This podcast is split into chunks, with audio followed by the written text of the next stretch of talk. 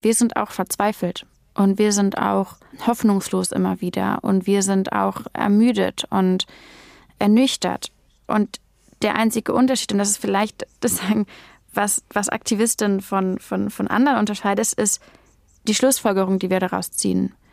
Ist meine Verzweiflung und meine Müdigkeit und meine Ohnmacht ein Grund zu handeln oder ein Grund aufzugeben? Und für uns als Aktivistin ist unsere Verzweiflung ist der Ausgangspunkt von dem, was dann folgt, nämlich die Ermächtigung, die Emanzipation, das Loslegen, das Losgehen, auch wenn es wirklich nur ein Schritt ist und noch ein Schritt und ein Gespräch und noch ein Gespräch und eine Runde teilen, was los ist und eine weitere Runde und auf einmal steht man mitten im Gestehen und stellt fest, ja, die Welt gibt uns jeden Anlass, den wir brauchen, um sofort aufzugeben, aber die Zukunft ist ja trotzdem da.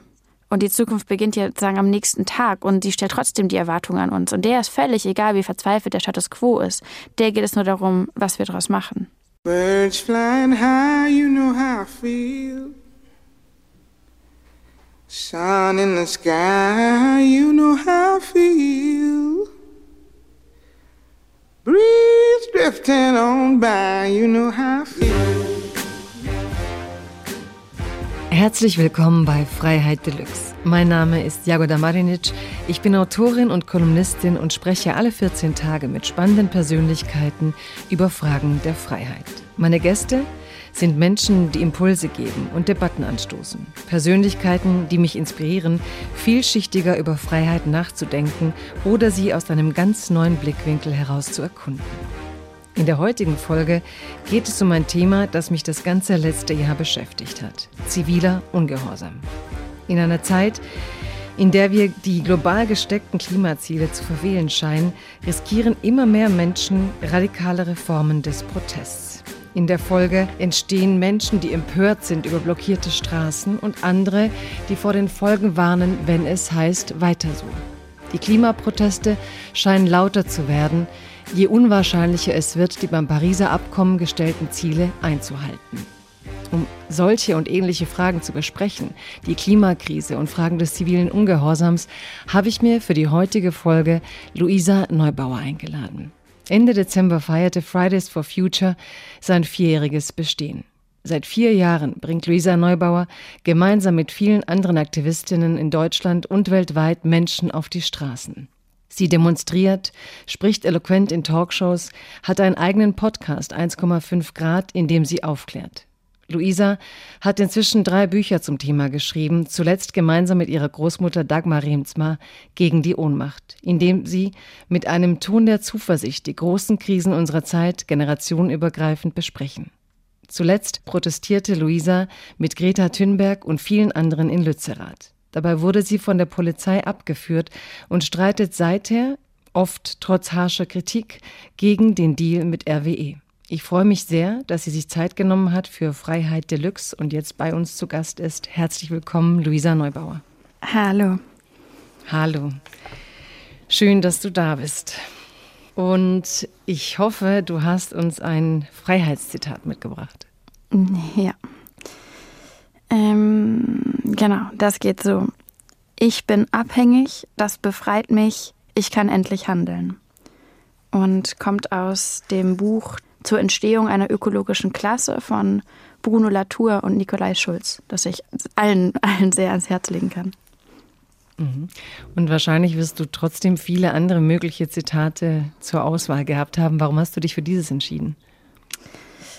Ähm, die Freiheitsdiskurse, ähm, die ohne Ökologie ähm, geführt werden, also ohne das Bewusstsein darüber, dass wir nicht nur von einer Welt leben, sondern auch in einer Welt leben, die ähm, zielen in meiner Wahrnehmung sehr oft auf einen, einen Freiheitsbegriff ab, der Freiheit mit Unabhängigkeit gleichstellt. Und auch da so eine Art, ähm, ja, eine Art Abhängigkeit von der scheinbaren Unabhängigkeit schafft, wenn das Sinn macht.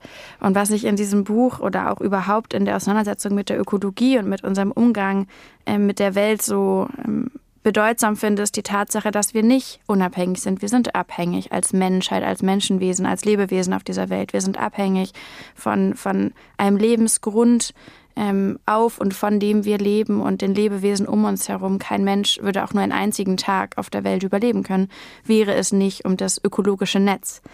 Und die Erkenntnis und die Akzeptanz dessen, dass wir in dieser Abhängigkeit sind, das hat in meinen Augen etwas sehr, sehr Befreiendes. Genau das fasst dieses Zitat zusammen. Ich bin abhängig, das befreit mich.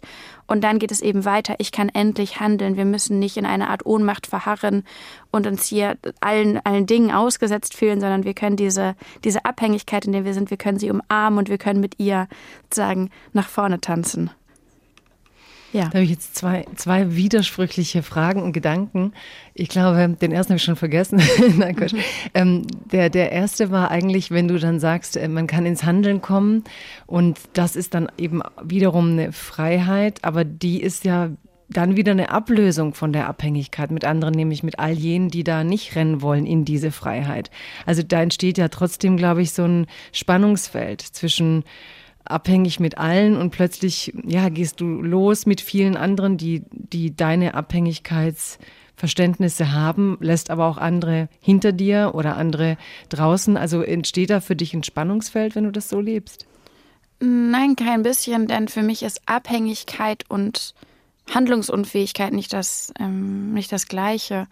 Ähm, auch Abhängigkeit und Ohnmacht nicht dass ich akzeptiere, dass ich eingebettet bin in ein Lebensnetz der Welt. Das erlaubt in meiner Auffassung viel eher informiert und bewusst und strategisch zu handeln und nicht sich ununterbrochen weiter reinreiten zu müssen in die dann doch oft sehr ideologischen Debatten darüber, über eine scheinbare Freiheit von allem und jedem, die sich in sozusagen so einem maximal konsumorientierten ähm, Hochgeschwindigkeitsliberalismus auslebt. Hm, da reden wir gleich nachher auch nochmal drüber. Da hast du auch mit Bernd Ulrich viel dazu geschrieben, wie sich mhm. dieser Freiheitsbegriff heute verwandelt. Und ich möchte aber doch den ersten Gedanken, der mir vorhin entfallen war, nämlich, dass die Art und Weise, wie du das einbringst, musste ich doch an Erich Fromm denken und diese, die Furcht vor der Freiheit, dass es eben auch eine große Zeit gab, in der man Individuen ja befreien wollte vor einem Gefühl der, vielleicht Überidentifikation mit den anderen und auch irgendwie sagen, wir müssen das Individuum, die freien Entscheidungen, der freie Wille, natürlich die Liebe zu den anderen, aber trotzdem auch die Liebe zum eigenen und dass ich mehr den Diskurs, glaube ich, hatte, der manchmal auch dominiert, aber ja, die, die Freiheit als das, was wir eigentlich fürchten, weil wir gar nicht wissen, wie groß und frei wir sein können.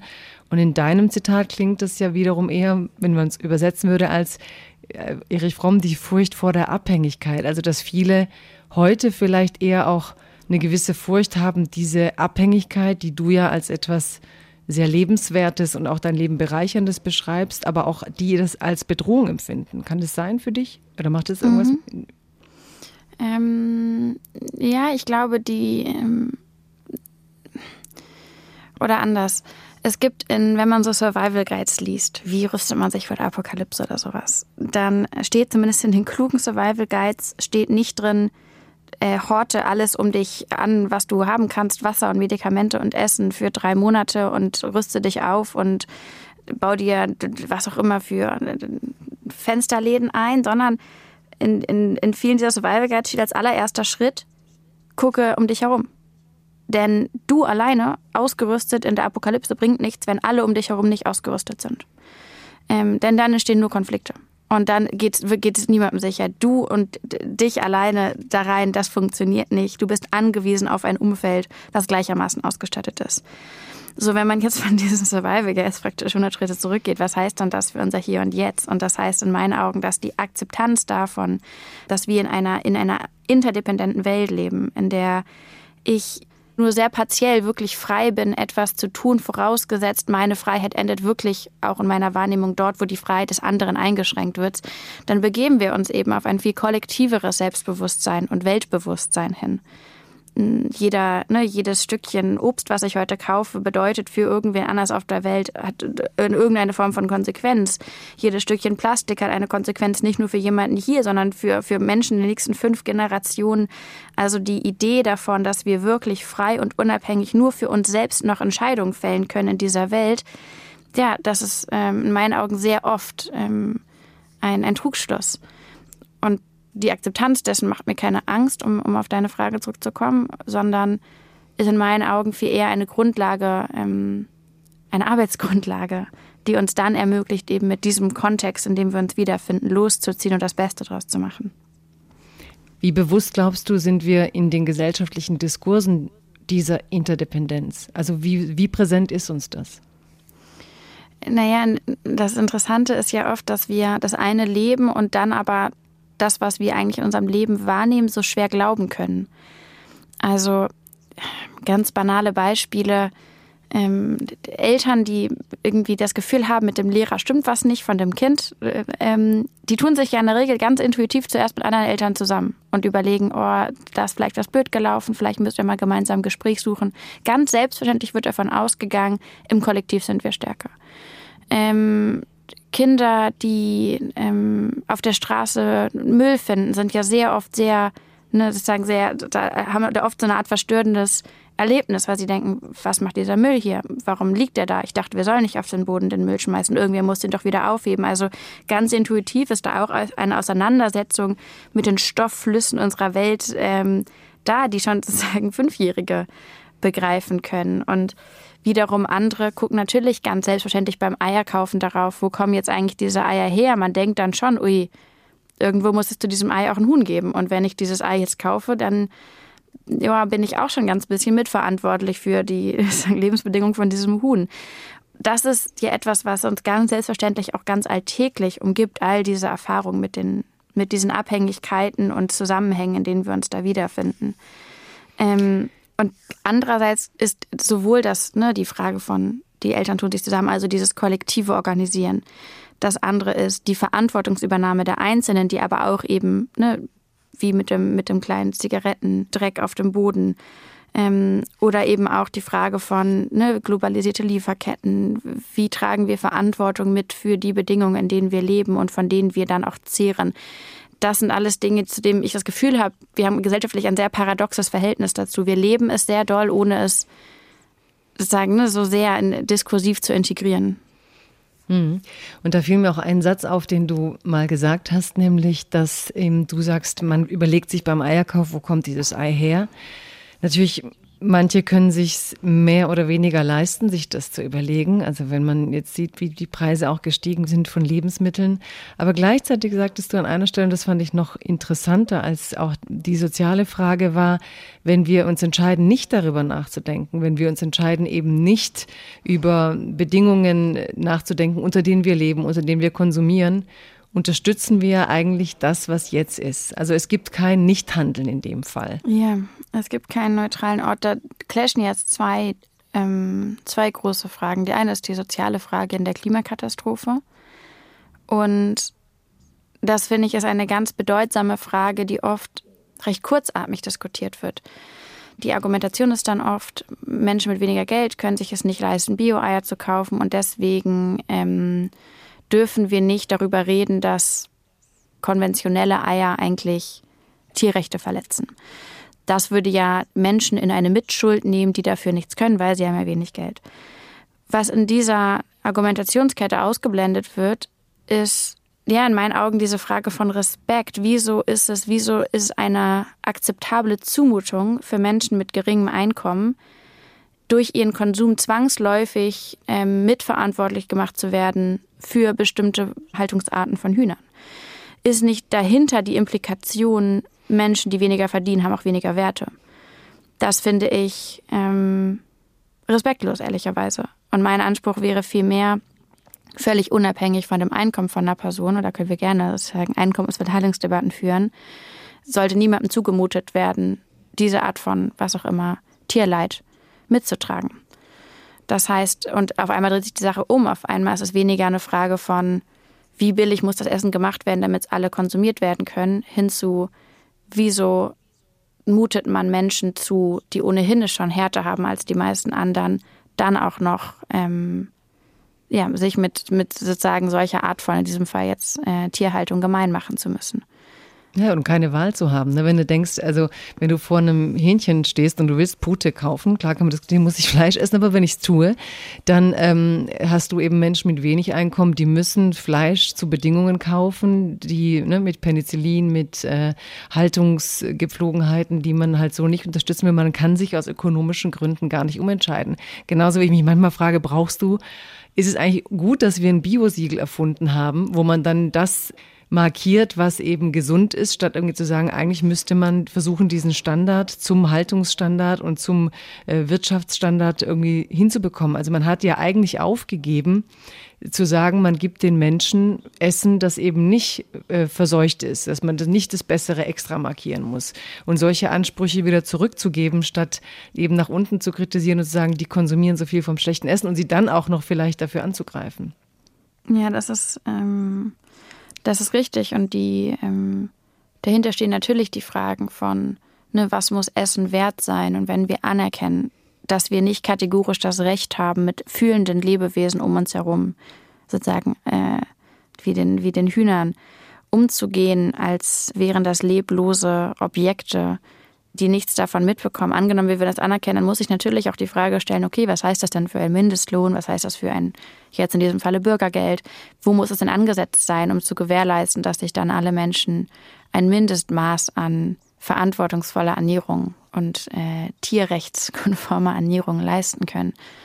Und wie gesagt, ich glaube, es gibt da eine gewisse Tendenz auf dem Rücken der, der Ärmeren, ähm, es zu verpassen, unser Wertefundament dort anzulegen, wo es substanzielle Veränderungen geben müsste. Und im Sinne sozusagen ne, scheinbar im Namen der sogenannten armen Menschen Tierrechtsverbrechen zu verteidigen, wo es doch eigentlich in dem Fall vielmehr darum geht, ein, ein Status quo zu verteidigen, in dem was auch immer für Haltungssysteme ähm, ne, durchgewunken werden. Und da hast du recht. Ich glaube, da ist sozusagen ein Siegel nur bedingt hilfreich. Zumindest müsste man damit anfangen, dass nicht diejenigen gesiegelt werden, die gut sind, sondern diejenigen gelabelt werden, die nicht gut sind. Um dieses fröhlich lockere, hier kannst du noch was für dein Karma-Energie ähm, von diesen Siegeln wegzunehmen, sondern mal klar zu machen, nee, worum geht es denn eigentlich bei diesen Siegeln? Man hat ein Mindestmaß formuliert an, an Tierschutz, was gewährleistet werden muss, was ja auch laut neuesten ähm, Untersuchungen ja auch nur bedingt gewährleistet wird. Also das wäre schon mal vielleicht ein Anfang. Hm. Luisa, du hast jetzt also einige Jahre diese erfolgreichen Klimabewegung hinter dir. Du hast zig solcher Gespräche geführt. Du hast zu jedem Thema wahrscheinlich danach 100 Gegenstimmen gehört. Und in den Halbsatz, den du falsch gesprochen hast, kriegst du morgen eine Mail, der sich beschwert, dass dies, das. Wie frei hast du das Gefühl? Kannst du überhaupt noch reden oder kalkuliert dein Kopf eigentlich all die Stimmen, die potenziell jetzt was sagen, immer für dich mit hoch? Hast du das Gefühl, dass eigentlich dein, dein Reden inzwischen auf eine andere Art, aber so belastet ist auch wie das von Politikern? Mm. Mm, nee. Ich es gibt da sozusagen, manchmal, wenn ich in irgendwelchen Talkshows sitze oder sowas, sagen dann Menschen danach, ui, das war jetzt so mutig, dass du das so und so gesagt hast. Und ich habe, glaube ich, durch meine Arbeit als Aktivistin für mich festgestellt, was der Mut eigentlich für mich ist. Und das ist es nicht, was zu sagen, obwohl man weiß, es wird dafür einen Backlash geben, sondern vielmehr danach stehen zu bleiben. Das ist für mich ähm, viel mehr, wo ich merke, ui, da verändert sich was. Dort wird es, da wird es für mich schwieriger, meine, sagen, meine diskursiven mh, hm, Freiräume zu verteidigen. Ne, das, das Herausgehen und was zu sagen, ja, das ist in meinen Augen nicht so, das hat sich für mich nicht verändert. Was, ich, was für mich aufwendiger geworden ist, ist danach nicht so zusammenzuzucken. Wenn ich dann merke, oh, jetzt ähm, geht irgendwas los, jetzt hat das irgendwer so und so aufbereitet und zieht daraus was und auch immer für Schlüsse. Und das ist der Augenblick, wo ich glaube, für mich auch sowas wie ähm, ne, so die, die, die, die, Funktion einer Haltung so bedeutsam ist. Woher kommt denn Haltung? Es kommt von Halt und ähm, halte ich mich sozusagen in diesem Augenblick oder bleibe ich in diesem Augenblick sozusagen, ne, bleibe ich, bleibt meine Haltung ähm, aufrecht und arbeitet nicht an so einer eigenen, an so einem eigenen Rückzug. Und das hat sich, glaube ich, einfach um, auf diese Veränderung einzugehen, die du angesprochen hast. Das hat sich für mich ein bisschen verändert, dass die Wucht natürlich viel größer ist von, keine Ahnung, Social Media, Hatewellen oder was auch immer. Und ich dann im Nachhinein mich konzentrieren muss, bei mir zu bleiben und mich nicht da in so eine, in solche Strudel reinzubegeben. Hast du das Gefühl, dieses Festhalten oder Halten, was du sagst, oder so musste eigentlich immer stärker werden, dass natürlich durch die erhöhte Reichweite, durch das plötzlich, ich habe gelesen, was als 2019 du sozusagen auf der Bildfläche erschienen bist, da waren natürlich alle erstmal beeindruckt, da ist ein junger Mensch, der will so viel, der, der kann ähm, sehr schnell sozusagen eine Sprache finden, die medial gut Anklang fand oder viele Menschen erreicht hat, die aber auch Debatten ausgelöst hat. Also diese anfängliche Faszination und dann bist du eben, wie du sagst, hast du deine Haltung gefunden. Dann kam aber auch so die erste Welle, uff, ihre Haltung stößt aber jetzt gegen unsere Pläne. Ne? Also da ist plötzlich mhm. auch der Widerstand.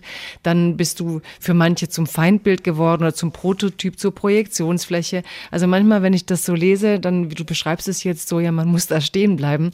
Aber dieses Stehenbleiben, ähm, ja, erstens finde ich, wird die Wucht des Widerstandes quasi wächst fast exponentiell zu deiner Reichweite. Also kommt immer krasser und immer wütender. Was natürlich auch ein Zeichen sein könnte für deine Wirkmacht. Aber woher glaubst du, kommt diese, dass sie jetzt extremer auf dich reagieren, manche Stimmen? Äh, ist es, weil du mehr Haltung hast? Ist es, weil du mehr Reichweite hast? Ist es, weil deine Positionen innerhalb der letzten vier Jahren vielleicht extremer oder radikaler geworden sind? Woher kommt das Phänomen, dass es immer mehr auch Clashs gibt und auch wirklich, es gibt Artikel, da werde ich schon fast, auch wenn ich ähm, jetzt du Neutrum wärst, dann ich so, was geht denn da ab, dass die mit solcher Wucht ähm, dagegen wettern müssen? Woher erklärst du dir, wie erklärst du dir das? Weil du ihre mhm. Lebenswelt anfasst, weil du gegen eine stark lobbyierende Weltanschauung äh, agierst. Und also du beobachtest wahrscheinlich ja. selber am Anfang war ja so toll, eine junge Frau in Deutschland kann auch eine Bewegung, ne? da war auch so eine Faszination mit dieser ähm, mit diesem Positiven, was in deiner Arbeit steckt, was jetzt auch das Time Magazine belohnt hat und, und be be beschrieben hat, mit zu den 100 wichtigsten Menschen weltweit gezählt zu werden, die gehört werden, was du auch wirst. Und aber auch eben mhm. diese Stimmen, die sich sehr bedroht fühlen. Ähm, naja, dies, ich glaube, wenn man sich anguckt, wie das 2019 lief, dann war das schon von Anfang an ein ganz krasser Clash, der da, ähm, der da ablief. Ich habe mir letztens noch mal ein Interview angeguckt, was ich in einer Abendsendung eines großen öffentlichen Senders gegeben habe. Und da wurde ich live im Interview gefragt, ob wir bei Fridays for Future paraphrasiert nicht nur eigentlich so eine Art Marionette von den Umwelt-NGOs sind, mehr oder weniger. Und das war eine von diesen Fragen, die uns ganz selbstverständlich als jungen Leuten da so an den Kopf geworfen wurden. Und ich weiß noch, wie ich da saß und dachte, ich kann nicht glauben, dass ich gerade diese Frage beantworten muss. Aber es war schon von Tag eins an eigentlich ein Grundmisstrauen im Raum. Warum machen die das? Was wollen die davon haben? Ähm, ne, die ganzen Fragen von, machen die damit Geld oder äh, wollen die nicht eigentlich alle nur in die Politik gehen und ihre Karrieren aufbauen oder so. Das gab schon ne, von Tag 1 Fridays for Future in Deutschland stand die große Frage im Raum, was ist eigentlich unser Streben, was niemand sieht? Was steckt hinter dieser Art von Klima, Klimaziele, Klimagerechtigkeit? Und dann gab es sicherlich eine lange Phase, in der man festgestellt hat, ui, ne, das mit den jungen Menschen, das nimmt jetzt erst, das ebbt jetzt erstmal nicht ab, das, das wird mehr. Dann gab es natürlich viele Menschen, die in diesen großen Konflikten, die da aufkamen, gesagt haben, ja, das ist gut und richtig. Und dann ist etwas eingetreten, das war eine ganz interessante Phase, in der sich immer mehr Menschen mit dem und auch Institutionen mit der Klimafrage gemein gemacht haben, verstanden haben, Ökologie, das betrifft auch mich, ich muss da auch irgendwie was machen. Und dann ist auch so eine Geschäftigkeit eingetreten, nur wenn man ganz genau hinguckt, bei den ganz großen Playern, also bei großen Unternehmen oder bei großen Parteien, ist diese Geschäftigkeit zumindest zum großen Teil in, in, in der Marketingabteilung eingetreten. Also die grüne PR-Maschinerie ist losgerollt. Und dann wurden die Reden gehalten und dann war es irgendwann ja auch undenkbar, dass irgendein Kanzler sich noch hinstellt und eine Rede sagt, der das Klima nicht vorkommt. Das war dann irgendwie auch ganz normal und ganz selbstverständlich, dass das, sagen das Klimavokabular sich aufgeschafft wird.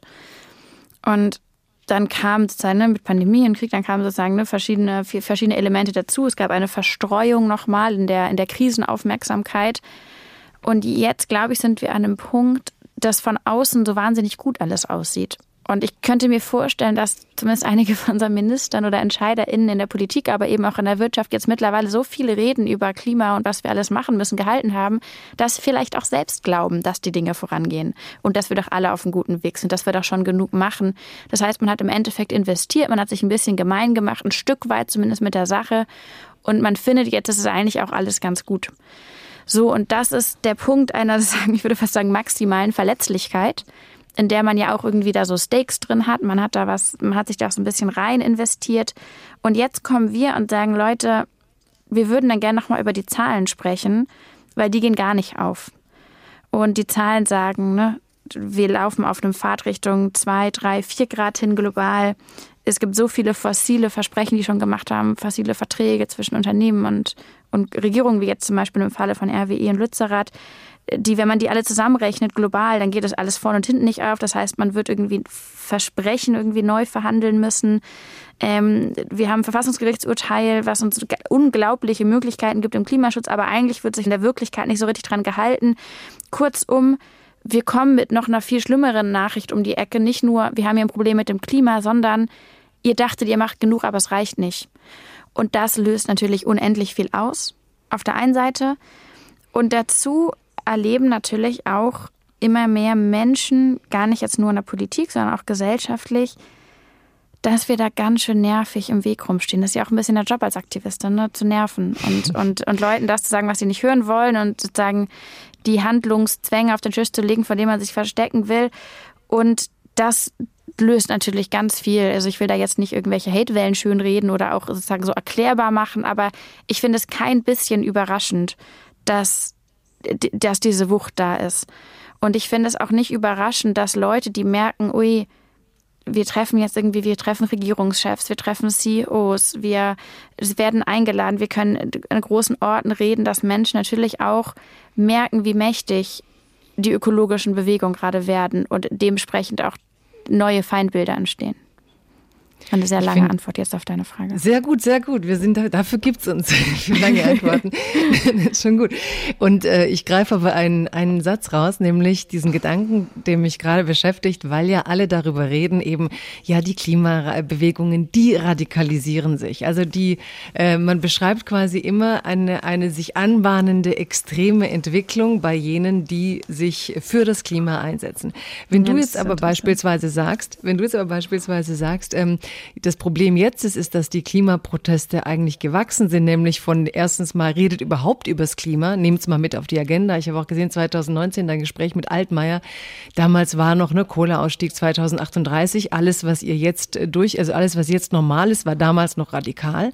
Aber es mhm. war dieses erste Gespräch. Und jetzt kommst du zu diesem Satz, in dem du sagst, ähm, ja, äh, die Haltung der Regierung ist jetzt, Moment, wir tun doch schon alles. Wir laden euch ein, wir beziehen euch ein und es reicht nicht. Mhm. Ja.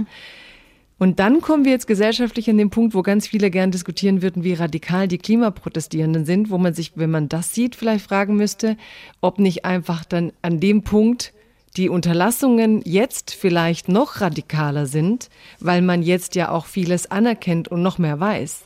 Also, dass man angesichts einer erhöhten Aufklärung und einer erhöhten gesellschaftlichen äh, Debatte und Bewusstsein und so weiter trotzdem nicht politisch all das tut, was notwendig wäre. Also kann man quasi diesen Radikalisierungsvorwurf zurückspiegeln, als im Sinne von, dass die Unterlassungshandlungen auch noch radikaler sind? Das ist sehr interessant. Ich glaube, da kommen verschiedene Sachen zusammen. Ähm, das eine ist, durch das erhöhte Bewusstsein, durch diese wahnsinnig akkurate Forschung, fliegt natürlich ein Konzept auf, mit dem man bisher probiert hatte, sich so ein bisschen durch die Klimakrise durchzuschummeln. Und das war das Konzept der kalkulierten Überraschung. Also, dass man immer wieder verblüfft war, was jetzt für eine Klimakatastrophe eintritt. Ne, dann krass, da ist jetzt eine Hungersdürre. Das hätte ja niemals niemand denken können. Da sind jetzt so viele Menschen irgendwie am Hungern.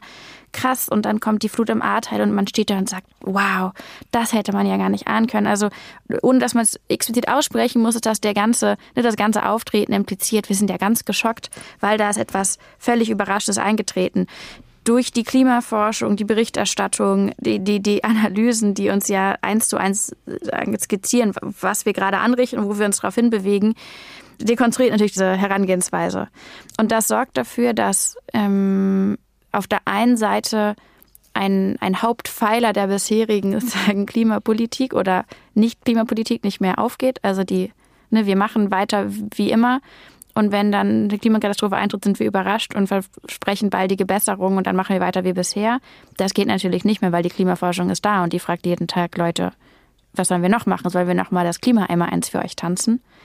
Dann ähm, muss man natürlich davon ableiten, ergibt sich eine ganz andere Art von Verantwortungslosigkeit. Ne, das gibt es, ähm, kann man ja auch juristisch unterscheiden, das wissen die Juristen und Juristen natürlich alles viel besser, dass es natürlich einen großen Unterschied damit gibt, wie bewusst oder unbewusst ähm, man ne, Handlung A oder Handlung B ähm, eingeht. Also ähm, es kann ja uns niemand mehr in der Regierung erklären, sie wissen nicht, in welches Risiko sie Gesellschaften reinmanövrieren, wenn sie nicht handeln um mal ein ganz plastisches Beispiel zu nehmen, was ich immer sehr, sehr eindrücklich finde. Wir erinnern die Flut im Ahrtal.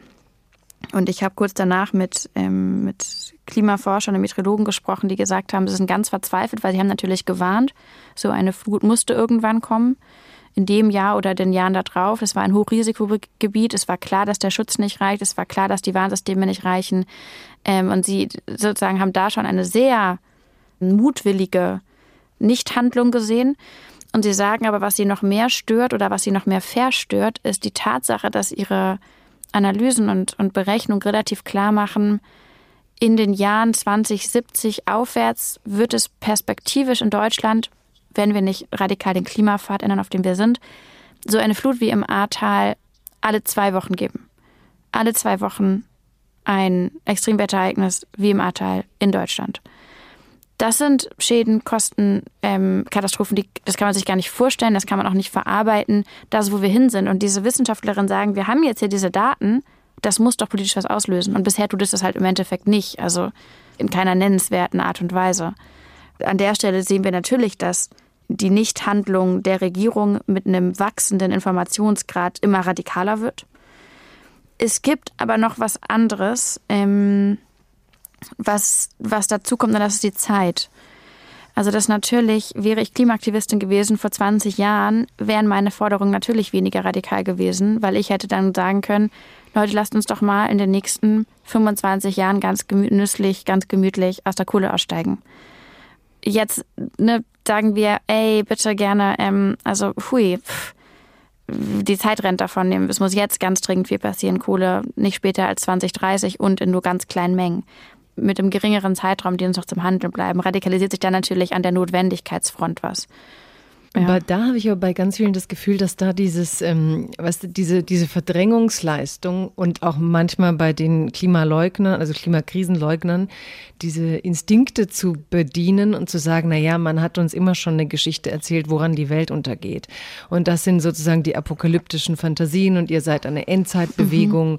und man hat dann, äh, ne, beim Regenwald hätte die Welt auch noch untergehen sollen oder wer hat nicht alles vom sauberen Regen gewarnt? Also das Ozonloch hätte die Erde lebensunwert machen können. Also dass man irgendwie auch so ein, so so ein Dreh findet, zu sagen, na ja, irgendeine Weltuntergangsfantasie gab es immer und gerade die Ökobewegung ist jetzt sozusagen eine der, der Bewegungen, die sich mhm. dem am meisten verschrieben haben soll. Und dass man auch damit sagt, so ein bisschen, na, wenn es die Erde reguliert sich doch am Ende auch irgendwo wieder. Also du kennst die Figuren, mit denen man die Menschen beruhigt und wo man auch versucht, glaube ich, so dieses weiter so ein Stück weit mit einem guten Gewissen zu ermöglichen. Wie, wie mhm. fühlst du dich, wenn du merkst, wie leicht auch solche äh, Knöpfe gedrückt werden können? So, na, jetzt reden die wieder vom Weltuntergang, dabei haben wir den schon hundertmal überlebt und warum sollte es ausgerechnet bei denen richtig sein? Und ähm, also es geht ja auch hin bis zur Wissenschaftsleugnung. Das sind ja auch alles Dinge, gegen die man dann ankämpft als Aktivistinnen und als Bewegung. Ja, ist natürlich auf einer gewissen Ebene auch ein bisschen lustig, weil zum Beispiel das Ozonloch ist, glaube ich, ein super, das sogenannte Ozonloch ist natürlich ein super Beispiel oder auch der saure Regen. Da hat man richtig Remi-Demi gemacht, da hat man auf den Tisch geklopft und gesagt, Leute, es geht gar nicht weiter. Das wird ein Riesendrama werden. Es muss gehandelt werden. Man hat alles rausgepackt an eine apokalyptische Rhetorik, denn die, die, die Krisen waren ja auch real und groß und, und schlimm. Naja, und dann wurde gehandelt. Also letztendlich wäre die, die Lesson daraus, die, die, die Lektion wäre, Gott sei Dank hat man damals sozusagen mit der Dramatik nicht hinterm Berg gehalten, sondern man hat die Situation so geschildert, wie sie war. Und dann wurde entsprechend ähm, eingelenkt, zumindest in gewisser Art und Weise. Ähm, Das heißt, daraus müsste man eigentlich als Klimabewegtes eine Art eine Motivation schüren, zu sagen, okay, manchmal kann das funktionieren. Ich glaube, es gibt aber durchaus in der Sprache, mit der wir über die Klimakrise sprechen, ich würde sagen, ähm, Luft nach oben. Denn natürlich ist die Idee davon, dass eine Welt untergeht, und das sagen wir natürlich nicht so, aber das ist natürlich berechtigterweise eine Botschaft, die bei Menschen ankommt, ähm, sagen überhaupt nicht, wovon wir sprechen, sondern vielmehr geht eine Welt nach der anderen unter. Jeden Tag ähm, zerbricht irgendwo eine Welt für einen Menschen. Ähm, ich denke an die eine Million Menschen, die in Pakistan vor den, vor den Fluten fliehen mussten im vergangenen Jahr. Was sind da für Welten zerbrochen für Kinder, die auf einmal so schutzlos angesichts dieser, dieser Extremwetter waren, angesichts dieser Klimakrise? Ne, auch die, die, die, die Verbindung zwischen Fossilität und, und Krieg, die ja jetzt ganz konkret, während wir sprechen, in der Ukraine Welten zerbrechen lässt von einer scheinbaren Sicherheit, der man sich gewähnt hat oder auch die, ne, der deutsche Glaube daran, dass Russland irgendwie, ne, oder was heißt der deutsche Glaube, aber dieses Selbstverständnis davon, dass man mit Russland mittlerweile verlässlich Gespräche machen kann. Auch da sind in gewisser Weise Welten ne, zerbrochen und gebrochen. Das Versprechen in Europa, hier wird es keinen Krieg mehr geben. Das ist auch ein Versprechen, eine, eine kleine Welt, die für eine junge Generation hier ähm, gebrochen wird durch die, die ökologischen Krisen, aber alle ihre vor- und nachgelagerten Krisen rund um die fossilen Energien. Das heißt, nur von einem Weltuntergang zu sprechen, greift in meinen Augen überhaupt nicht, worum es hier geht. Es ist viel, viel mehr als das. Es ist so viel ähm, erdrückender, ähm, so viel umfassender, was wir da haben. Und ich verstehe schon, dass es da eine Sehnsucht danach gibt, mit allem, was man hat, sich daraus zu reden und lieber die Klimakinder als hysterische Radikale zu brandmarken, als anzuerkennen, wie, wie drastisch die Lage ist. Und das Absurde ist, mittlerweile bräuchte es ja nicht mal mehr uns Klimaaktivisten, die sagen, hey, wir haben hier ein Problem. In diesem Augenblick muss man nur einmal auf die knallgrünen Hänge in den Alpen gucken, um festzustellen, ey, hier verändert sich was. Und ne, das ist nur der, die Spitze vom Eisberg, die sogenannte. Mhm. Ich habe auch in der Folge mit Bernd Ulrich sehr viel darüber geredet, was eigentlich das Phänomen ist, dass wir, also trotzdem uns wahrscheinlich in irgendeiner, eine große Teil der Menschen sich trotzdem einredet, wie, naja, am Ende findet die Welt schon ihren Weg da raus und kompensiert sich irgendwo. Also dieses Bedürfnis zu leugnen, dass man ins Handeln kommen muss. Und dass du natürlich einerseits so, so, so, so Beschreibungen machst wie jetzt, wo man schon auch wirklich diese Traurigkeit spürt, ob der Tatsache, du sagst, alles, ja, ist Artensterben, das ist ja alles, was schon passiert. Es gibt Arten, die sind gestorben, die sind unwiederbringlich weg und wir kämpfen um nicht die mehr Lebens... die Zeit, ihnen einen Namen zu geben. Ne? Ja, richtig. Und ähm, dagegen kämpfen wir ja schon an als, ähm, als Erdenbewohner auf Zeit. Und auf der anderen Seite ähm, finde ich und erlebe ich, auch wenn wir jetzt gleich über zivilen Ungehorsam reden werden, trotz allem auch eine neue Zuversicht. Das klingt jetzt vielleicht paradox, aber vielleicht ist die einzig richtige Antwort auf so ein apokalyptisches Szenario. Weil ich erinnere mich eben, als du davon sprachst, an diese Werbung, die Annalena Baerbock damals gemacht hat als Kanzlerkandidatin, wo sie eben, glaube ich, in irgendeiner Berglandschaft stand und diesen Weltuntergang beschrieb und wirklich man dachte, alles ist äh, so, die Welt geht morgen unter, ne? Und wo man kapiert hat, irgendwie kann ich doch nicht auf, auf diese Art und Weise meine Inhalte rüberbringen. Und ich glaube, das bringt uns auch nicht viel. Und du hast mit deiner Großmutter ja eben dann ein Buch geschrieben gegen die Ohnmacht. Und da seid ihr beide zwei Generationen, die auf ganz unterschiedliche Art und Weisen, sie damals in der Anti-Atomkraftbewegung, du heute mit Fridays for Future, aber zwei Frauen, die in ihrem Leben einfach gespürt haben, ich will in meiner Zeit irgendeinen Unterschied machen, weil hier Prozesse ablaufen und wenn ich mich einmische, dann passiert da was. Und ich höre zumindest ähm, neben der einerseits Radikalisierung, die so im Raum immer wieder steht, über die wir gleich reden werden, aber auch so eine neue und sehr stabile Zuversicht in dir. Und ähm, das nach einer Corona-Krise, wo ich mich immer gefragt habe, wie seid ihr eigentlich damit umgegangen, dass ihr kurz vor Corona weltweit, wie viele Millionen Menschen, dreieinhalb Millionen waren da auf der Straße, globale Massendemonstrationen, und dann kam eine Pandemie, die den Leuten quasi jedes Versammeln fast unmöglich gemacht hat und ihr dann, dann geguckt hat, wie überlebe ich eigentlich nach so einer großen Massenmobilisierung? Und wie bleibe ich präsent in den Medien? Und wo ich dachte, Wahnsinn, da war so viel Kraft rein und so viel Präsenz auf den Straßen und jetzt seid ihr da. Und dann nach so einer Krise, Pandemie rauszukommen und ein Buch zu sagen gegen die Ohnmacht, rein in die Zuversicht, in deiner Tonalität auch, finde ich, oft eine neue Zuversicht zu suchen. Also ich finde dich nicht weniger entschieden, jetzt in Talkshows oder, oder in, wie du auch jetzt beschrieben hast, ist in der Krisenbeschreibung und gleichzeitig erlebe ich so eine neue Zuversicht. Ist das im Schreiben des Buchs mit deiner Großmutter entstanden oder wo hast du selber verstanden, du brauchst diesen, diesen Aspekt in deinem Leben und Arbeiten auch?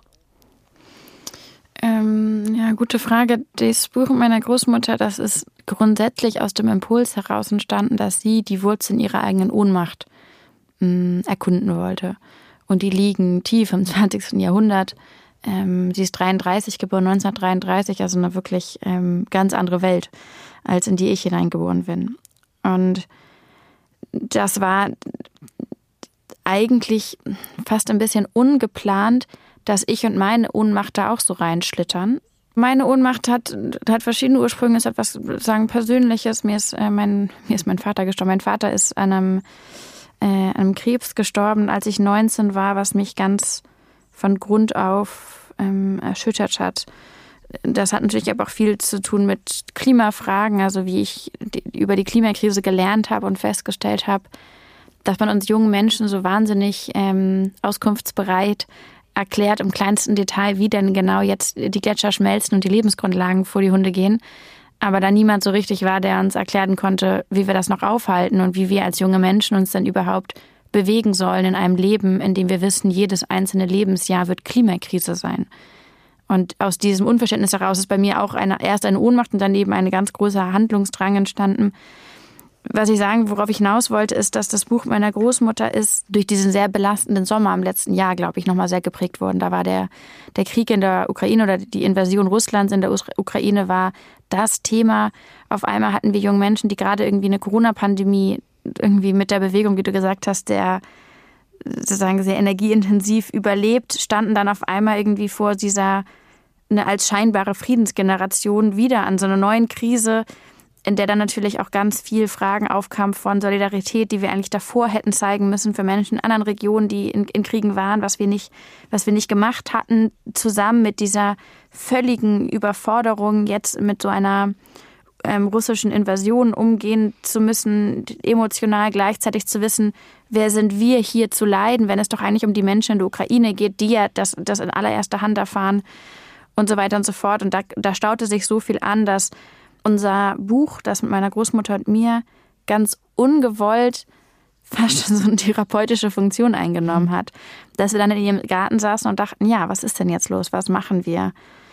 Und vielleicht war das entscheidend, um uns ehrlich zu machen, dass auch wir beiden, die unser Leben lang, also ihr sehr langes Leben und mein bisschen kürzeres Leben praktisch, ähm, uns zumindest solange wir denken konnten, aktivistisch geprägt war, dass wir auch nicht wir sind auch nicht sicher vor der Ohnmacht. Wir sind da auch nicht an irgendeinem ex, ne, exklusiven Ort. Wir sind wie alle anderen immer wieder gefragt, uns gegen die Ohnmacht zu stellen und uns gegen die Ohnmacht ähm, zu organisieren.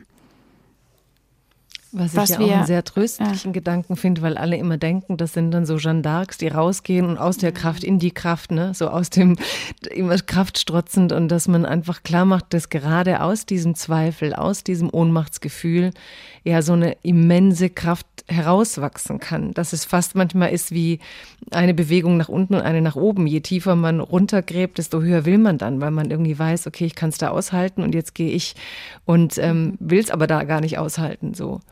Ja, ich glaube, es gibt auch so eine Art Missverständnis von, was machen wir Aktivisten ähm, oder sozusagen, wie laufen wir durchs Leben. Wir sind auch verzweifelt und wir sind auch ähm, hoffnungslos immer wieder und wir sind auch ermüdet und ähm, ernüchtert. Und der einzige Unterschied, und das ist vielleicht das sagen, was, was Aktivisten von, von, von anderen unterscheidet, ist die Schlussfolgerung, die wir daraus ziehen. Ist meine Verzweiflung und meine Müdigkeit und meine Ohnmacht ein Grund zu handeln oder ein Grund aufzugeben? Und für uns als Aktivistin ist, ist sozusagen ist unsere, unsere Verzweiflung ist der Ausgangspunkt von dem, was dann folgt, nämlich die, die Ermächtigung, die Emanzipation, das Loslegen, das Losgehen, auch wenn es wirklich nur ein Schritt ist und noch ein Schritt und ein Gespräch und noch ein Gespräch und eine Runde teilen, was los ist und eine weitere Runde und auf einmal ne, steht man mitten im Gestehen und stellt fest, ja, die Welt gibt uns jeden Anlass, den wir brauchen, ähm, müsst, könnten, um sofort aufzugeben. Aber die Zukunft ist ja trotzdem da. Und die Zukunft beginnt ja sagen am nächsten Tag und die stellt trotzdem die Erwartungen an uns. Und der ist völlig egal, wie verzweifelt der Status quo ist. Der geht es nur darum, was wir daraus machen. Und wenn du sagst, du saßt da mit einer Großmutter im Garten und sie von 1933 und du von heute, also sie hat auch gesagt, sozusagen das letzte und dieses Jahrhundert zu verbinden irgendwie. Und ähm, ihr Vater ist im Konzentrationslager gestorben. Mhm, ja. Und was war für dich jetzt, wie würdest du sagen, wenn sie diesen Wunsch hatte, diese zwei Jahrhunderte irgendwie zusammenzubringen und euch, was ist das, womit kann man diese zwei Jahrhunderte zusammenbringen und eure Kraft jeweils in ihrer eigenen Zeit? Mhm. Ähm, boah, da glaube ich, hm, also da glaube ich, müssen wir noch ganz viel drüber sprechen. Und ich freue mich auch, wenn andere Menschen auch noch darüber sprechen. Wir können ja nur aus unseren Perspektiven, aus unseren zwei kleinen Biografien darüber reden. Und da würde ich mir gar nicht anmaßen, jetzt irgendwelche Weltenformeln präsentieren zu können. Sollst du auch gar Was nicht, eure Gartenformel reicht. genau, und so, ich, ich gebe ja so eine kleine ähm, Gänseblümchenformel.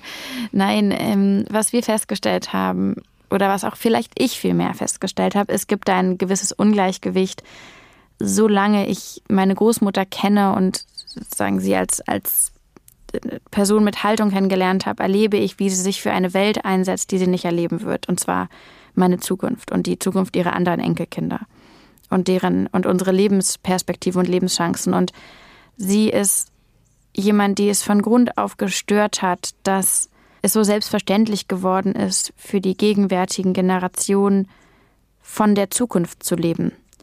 Also sich immer tiefer an der Zukunft zu verschulden oder aber eben auch mit der Ferne, also mit den Menschen auf anderen Kontinenten, die durch uns auf die eine oder andere Weise ausgebeutet werden. Und das ähm, behagt ihr nicht. Das fand sie ungerecht, wohl wissen, dass man das, worüber wir jetzt reden, in Sachen Klimaforschung und so ja seit unterm Strich dann doch schon seit 30, 40 Jahren relativ gut weiß. Und dann kam aber irgendwann der Punkt, in dem sie und mehr und mehr darüber anfing, auch mit mir darüber zu sprechen, was ihre Kindheit eigentlich ausgemacht hat und was für sie einmal ihre Zukunft war. Eine Zukunft, die sie dann nicht so haben konnte, weil dann ne, ein Krieg kam und dann ihr Vater starb und auf einmal mussten sie aus Ostpreußen wegfliehen oder wegziehen, wie sie sagen würde. Und auf einmal ne, stand ihre Weltkopf und sie war in ganz anderen Zugzwängen drin. Das heißt, damals ist für sie sozusagen als, als junges Mädchen, was in ein, ein Nazi-Deutschland reingeboren wird, auch etwas zerbrochen. Und ich habe mich dann, wie wir da so im Garten saßen, gefragt, mit welchem Selbstverständnis ich das annehme, dass sie sich so sehr um mein Jahrhundert in Anführungszeichen kümmert und ob es nicht auch eine umgedrehte Verantwortung gibt für mich, Anteil zu nehmen an ihrem Jahrhundert und mit ihr gemeinsam darüber nachzudenken, welche Schlüsse folgen aus diesem so ähm, vernarbten und verbrecherischen und dramatisch traurigen Jahrhundert für das Hier und Jetzt. Und vielleicht auch weitergehend meine Großmutter ist 89 und das ist ja nichts Neues. Aber es ist schon ein erdrückender Gedanke in meinen Augen, dass so viele von diesen Menschen, die wie sie berichten können und erzählen können, was da los wäre, dass die ja nicht in allzu ähm, weiter Zukunft nicht mehr sein werden. Und wir dieses Selbstverständnis, dass da immer irgendwer ist, der uns nochmal gerade ein bisschen Morales im 20. Jahrhundert mitbringt, dass dieses Selbstverständnis ja keins mehr ist.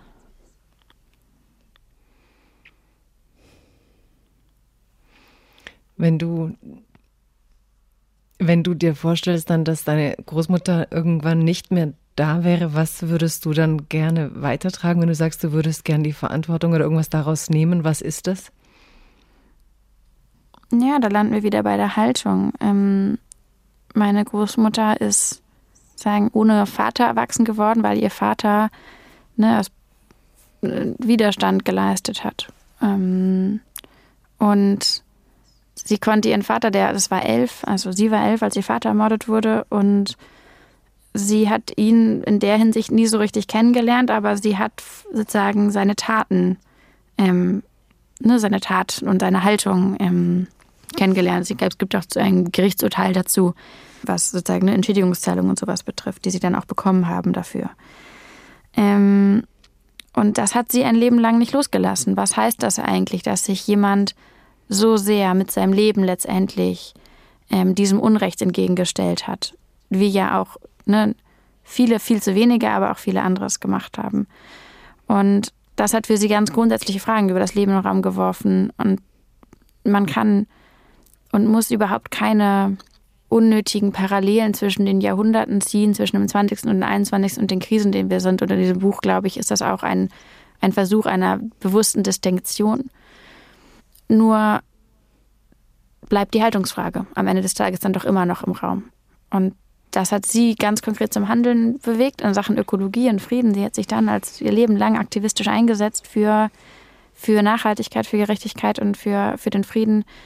Und das ist etwas, was ja, aus einer so tiefen, dunklen Zeit heraus für sie erwachsen ist, was in meinen Augen ja, uns so viel lehrt über die, die unglaubliche Fähigkeit der Menschen, sich den Widrigkeiten zu stellen und der nie verschwindenden, niemals ähm, erlöschenden Möglichkeit ähm, aufzustehen. Mhm. Ja, und dass in diesem letzten Jahrhundert eben doch auch Menschen waren, die nicht mitgelaufen sind, ne? die da, dass man eben auch wie deine Großmutter die Nachfahren derer haben, die für Haltung mit ihrem Preis bezahlt haben und trotzdem die Lehre ziehen, dass Haltung etwas ist, was diesen Preis wert ist. Das bewundere ich ja auch immer, ne? dass man dann nicht sagt, boah, das, dann muss man wohl vielleicht, also dass der Einschüchterungsversuch, der natürlich durch sowas ähm, von Regimen ausgeht, dass der dann eben misslingt über Jahrzehnte, dass gerade Familien, ähm, wo einer in der Familie bereit war, so ein Opfer zu bringen, dann den Wert, der dieser Mensch vertreten hat, erst recht nicht aufgeben wollen. Also erlebe ich auch immer wieder als äh, so eindrucksvoll, dass man eben genau diese Einschüchterung nicht nachgeben möchte. Mhm. Ja, also das beschreiben wir in dem Buch auch es geht natürlich auch anders darum. Ne? Es gibt auch die Tendenz, dass im Nachhinein alle Teil der Guten gewesen sein wollen. Und dass sie im 20. Jahrhundert jetzt umfassend auch ne, äh, aufgeschrieben und ausgewertet, dass äh, tendenziell sozusagen so viel mehr Menschen meinen, ihre Vorfahren, ihre Verwandten wären damals ja ganz sicher auf der richtigen Seite gewesen, hätten sich ja ganz sicher gewehrt. Und wenn man die realen Zahlen anguckt, waren das die allermeisten natürlich nicht, haben das die allermeisten nicht gemacht.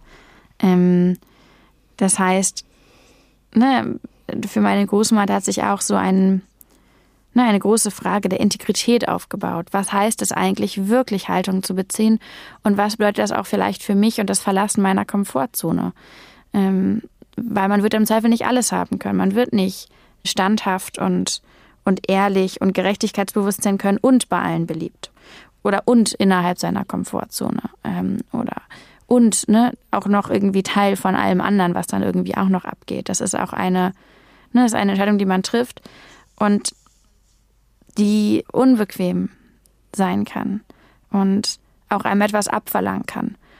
Und gerade deshalb, du hast ja gefragt, ne, woher kommt die Energie der Aktivistin? Das ist etwas, worüber ich viel nachdenke.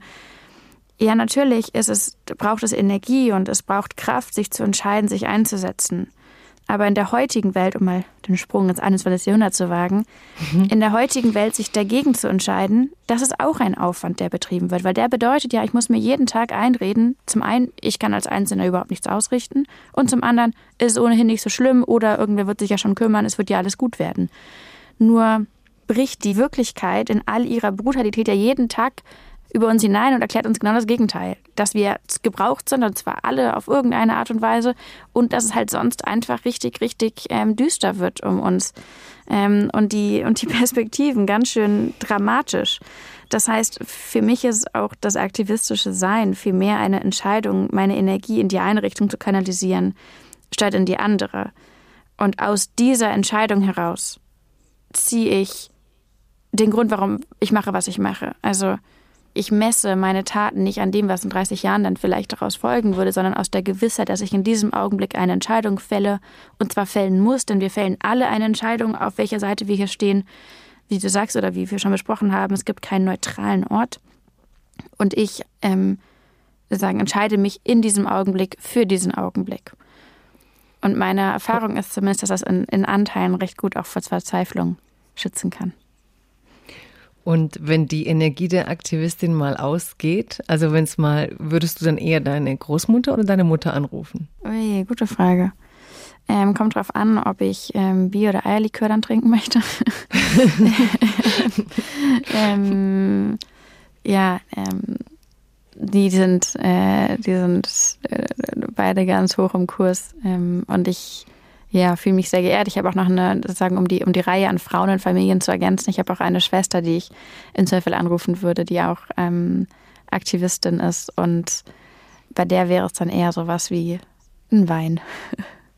Mhm. Also ihr seid ein starker Frauenclan. Du hast drei Geschwister, ne? Ja. Und einfach bevor wir noch weitergehen, weil es gleich noch viel politischer wird, ähm, du beschreibst dich und fühlst dich viel stärker als Aktivistin. Du bist aber auch, du sagst es selber, schlafendes, passives Mitglied bei den Grünen. Ähm, aber bist Mitglied bei den Grünen, aber du empfindest dich oder dein Wirken hat für dich mit der Parteipolitik nichts zu tun. Was du tust, erlebst du immer als Aktivistin für dich. Mm, ja.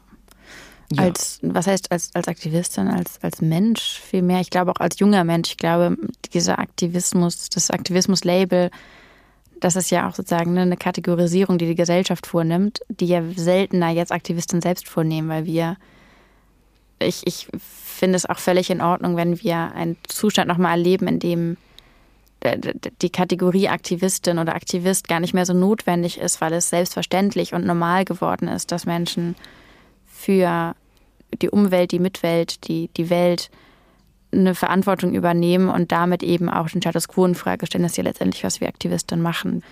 Es gab ja auch mal eine Zeit, da wurde ich immer die deutsche Greta genannt, was irgendwie lustig ist, weil es war wirklich ne, der Versuch, irgendwie einzusortieren, was ich mache oder was wir machen. Und dann hat man die eine Aktivistin genommen, die man kennt, und gesagt, ach, dann muss das eins zu eins das sein. Auch das haben wir, Gott sei Dank, die Zeiten sind vorbei. Und das ist gut, weil es, weil das, das Bild von Aktivismus so viel diverser geworden ist weil wir in, in Kirchen und in, in Kitas und in Gewerkschaften und in der Architektur und in der Psychologie und an den Schulen und überall gibt es mittlerweile Menschen, die sozusagen sich einsetzen und uns weniger sprachlos machen, wenn es darum geht, zu beschreiben und zu vergleichen, wie es aussehen kann, eine Haltung zu haben, die man auch nach außen trägt. Aber ganz interessant, dass du sagst, eigentlich schade, dass der Begriff Aktivistin gerade so eben im Vordergrund steht gegen das Menschsein, das, der um seinen Lebensraum kämpft am Ende. Ähm, weil in, vor Jahren Arundhati Roy, die Schriftstellerin, die ja eben auch sehr viel schreibt über Umweltzerstörungsprojekte in Indien und was das für welche ähm, ja auch Minderheiten dort bedeutet hat und die auch dann auf der Bühne einmal sagte, es ärgere sie so, dass man jetzt immer nicht mehr Schriftstellerin sagt, sondern Aktivistin und immer Aktivistin so voranstellen müsse, so als wäre das sozusagen das Label, womit, ja, sie hat so ein bisschen die Funktion dieses Begriffes in den heutigen Diskursen hinterfragt. Und das finde ich auch interessant, weil das ja auch der Begriff ist, der manchmal so benutzt wird, um zu diskreditieren. Ne? Was ist denn diesen Aktivisten? Und früher waren das was? Menschen, Bürgerrechtler, Menschenrechtsbewegungen. Ähm, also manchmal frage ich mich auch, wie dieser Aktivismusbegriff so inflationär ähm, wurde und wie er sozusagen jedem vorangestellt ist. Je, neben ja. dem, dass er gut ja. ist und dass du erinnerst dich wahrscheinlich besser als ich. Es gab auch eine junge Frau in Lateinamerika, die damals schon auch so wie Greta Thunberg Reden gehalten 92, hat vor den Vereinten. In Rio. 92 in Rio genau. Ja. Das heißt, ganz so neu ist es ja auch nicht, wie immer alle tun und wie gern man das dann auch vergisst und ist nicht Aktivismus auch so ein Versuch, so zu sagen, die sind aktiv, die nerven, die stressen? Also ist es nicht auch so ein, ich kann noch nicht so richtig einordnen. Wie geht's dir mit, du benutzt ihn selber oft und gleichzeitig, je öfter wir darüber reden oder auch mit diesem Echo von Arundatis Roy, zur Wehrsetzung so ein bisschen. Dem ist, hört auf mir dieses Label immer. Ich beschreibe eigentlich vieles von dem, was ist und ich möchte nicht immer Aktivistin genannt werden. Bei dir ja, weil du eine Bewegung natürlich mit auf den Weg gebracht hast, aber manchmal habe ich das Gefühl, es wird auch so ein bisschen diskreditiert. Naja, vor allem, also das, das Diskreditierende daran, das sehe ich auch viel mehr, aber glaube ich, empfinde ich es als problematisch, dass in dem Augenblick, wo sozusagen eine große Menschenmasse einfach Gesellschaft und Bürgerin ist und drei davon dann Aktivistinnen sind, die auf Missstände aufmerksam machen, die in der Regel ja von allen irgendwie mit verursacht werden, unter denen allen Beteiligte irgendwie leiden, verstellt so ein bisschen die Sicht auf die, auf die Lage. Dass ich habe als Aktivistin kein, kein größeres Interesse an einem intakten Planeten als alle anderen Menschen auch. ich habe auch nicht mehr, ich habe da auch nicht, ich habe auch nicht mehr zu verlieren, außer vielleicht ein bisschen mehr Lebenszeit, weil ich jünger bin. Als, als Aktivistin unterscheide ich mich, wie gesagt, ja, nur einfach insofern, dass ich mich entscheide, darüber zu reden und Konsequenzen zu fordern, ohne dass ich kategorisch mehr Verantwortung dafür hätte, als alle anderen ja eben auch. Und in der Regel ist es ja eher so, dass dann ältere Menschen, Menschen in Machtpositionen, Menschen mit Einfluss noch viel eher eigentlich Verantwortung hätten. Denen würde aber niemals das Label als, als Aktivist für den Status quo geben oder Aktivist für mehr Zerstörung, obwohl das Handeln eigentlich genau darauf hinweist. Das heißt, entweder, ne, entweder sind wir alle Aktivisten oder keine, aber die, ähm, die Idee, dass ich aktiv bin für das Gute und alles andere eigentlich so, oder was Gute, aber für irgendwie Klimagerechtigkeit und alles andere ist ne, sozusagen ein Wabel einer Gesellschaft, das einfach nur völlig unbedacht und ungewollt da so ein bisschen nebenbei Klimakatastrophe produziert, dem ist ja nicht so. Ja, und interessant finde ich ja auch, dass man dann bei dir gerne, wenn du redest, also in den sozialen Medien, wenn dann dieser ganze ähm, Ärger nach den Talkshows kommt, über für wen redet die eigentlich und was ist ihre Legitimation? Die wurde nicht gewählt, die ist nicht. Und gerade diese dezentrale Struktur von Fridays for Future, die ihr habt und wo du ja auch mal gesagt hast, ihr müsst ja intern dann doch musst du dich auch intensiv der Kritik stellen als jemand, der die Bewegung repräsentiert. Aber erstens mal eine Bewegung dieser Größenordnung über die letzten Jahre aufgebaut zu haben, so viele Menschen unter diesem ja, Bewegungsnamen zu haben, die sich auf die Straße begeben haben, die Strukturen aufgebaut haben. Und wenn du dann redest, dann zu sagen, wer legitimiert die eigentlich? Aber andere, wie du sagst, die für, das, für den Erhalt des Status quo sind, da prüft dann auch nicht jeder nach, wie viele dann wie nach, nachher und was auch nochmal die Frage aufwirft, inwiefern ist unsere Gesellschaft und die Diskursstruktur denn in der Lage, wenn Strukturen mal dezentral sind und man eben nicht so die alten Hierarchien pflegt, ähm, die Legitimation der Menschen wirklich anzuerkennen. Aber da will ich gar nicht mit dir rein, es sei denn, du willst da jetzt noch was dazu sagen. Mmh. Naja, eigentlich schon natürlich, weil Dann ich finde, das ist gesellschaftlich natürlich eine ganz spannende und ich finde sehr, sehr schöne Entwicklung dass wir im besten Falle uns auf etwas zu, zu bewegen, was man als Augenhöhe zwischen Gesellschaft und, und Politik begreifen könnte. Ich, äh, ne, ich werde manchmal so gefragt, oh, willst du nicht irgendwie in die Politik aufsteigen? Und ich finde es so äh, bemerkenswert, dass es ein kategorischer Aufstieg zu sein scheint, mich für ein Mandat zu bewerben, wobei doch eigentlich, ich kenne jetzt niemanden, der in der Politik nicht auch unterstützt, das Statement unterschreiben würde, wir brauchen Druck aus der Gesellschaft, damit wir XYZ machen können. Also offensichtlich gibt es ja ein gelebtes Einverständnis davon, dass politische Vorsätze, politische Ziele überhaupt nur dann eingehalten werden können, wenn es gesellschaftlich dafür auch den, den Rahmen gibt, die, die, die Diskurse, die, die Aktivierung, ähm, das Miteinander, die Integrität, der Zusammenhalt und all das. Das heißt, es gibt eine ganz großartige Abhängigkeit davon und trotzdem gibt es eine unterschiedliche Bewertung von Leuten, die sich in der Zivilgesellschaft engagieren und denjenigen, die sich dafür in ein politisches Mandat wählen lassen. Und angesichts des Umfangs dieses Projektes, vor dem wir stehen, in der Klimawende, ne, wenn wir sagen, wir gehen das an, wir, wir transformieren den Energiesektor, den Verkehrssektor, den, den Landwirtschaftssektor, die, ähm, die Art und Weise, wie wir uns bewegen, die Art und Weise, wie wir ne, Projekte finanzieren, wie wir bauen, wie wir lehren. Das ist ja, das ist so umfassend und das kann die, die, die Chance, die leichte, seichte Chance, die wir irgendwie haben, substanziell mit diesen Dingen voranzukommen, wäre eine ganz neue Art von sagen ökologischem Selbstverständnis, in dem wir uns in den verschiedenen Orten, wo wir aktiv sind, reinbewegen und sagen, ja, wir haben hier alle eine Verantwortung, wir sind alle nicht nur irgendwie Opfer einer Klimakrise, wir sind irgendwie auch Teil von denjenigen, die das, die das jetzt mitbauen können, die eine die, die gesellschaftliche richtig was umbauen können. Und dafür brauchen wir ganz dringend eine Wertschätzung den gesellschaftlichen Akteuren gegenüber, die sich in allen vielen verschiedensten Formen einsetzen, die in ihrer Freizeit oftmals sagen, ja, wir, wir, wir wollen, dass wir hier gemeinsam wachsen, dass hier ein Verständnis geschaffen wird. Ne, und dass dann jemand in der Talkshow fragt, oh, der ist ja nicht gewählt, warum sitzt er da, denke ich, ja, super, dass da jemand sitzt, der mit einer offensichtlich legitimierten und ähm, und in irgendeiner Form relevanten Einstellung und Haltung etwas dazu zu sagen hat und eine Zivilgesellschaft repräsentiert, die so ganz dringend eigentlich ins Zentrum vorrücken müsste von dem, was wir hier alles vor uns haben.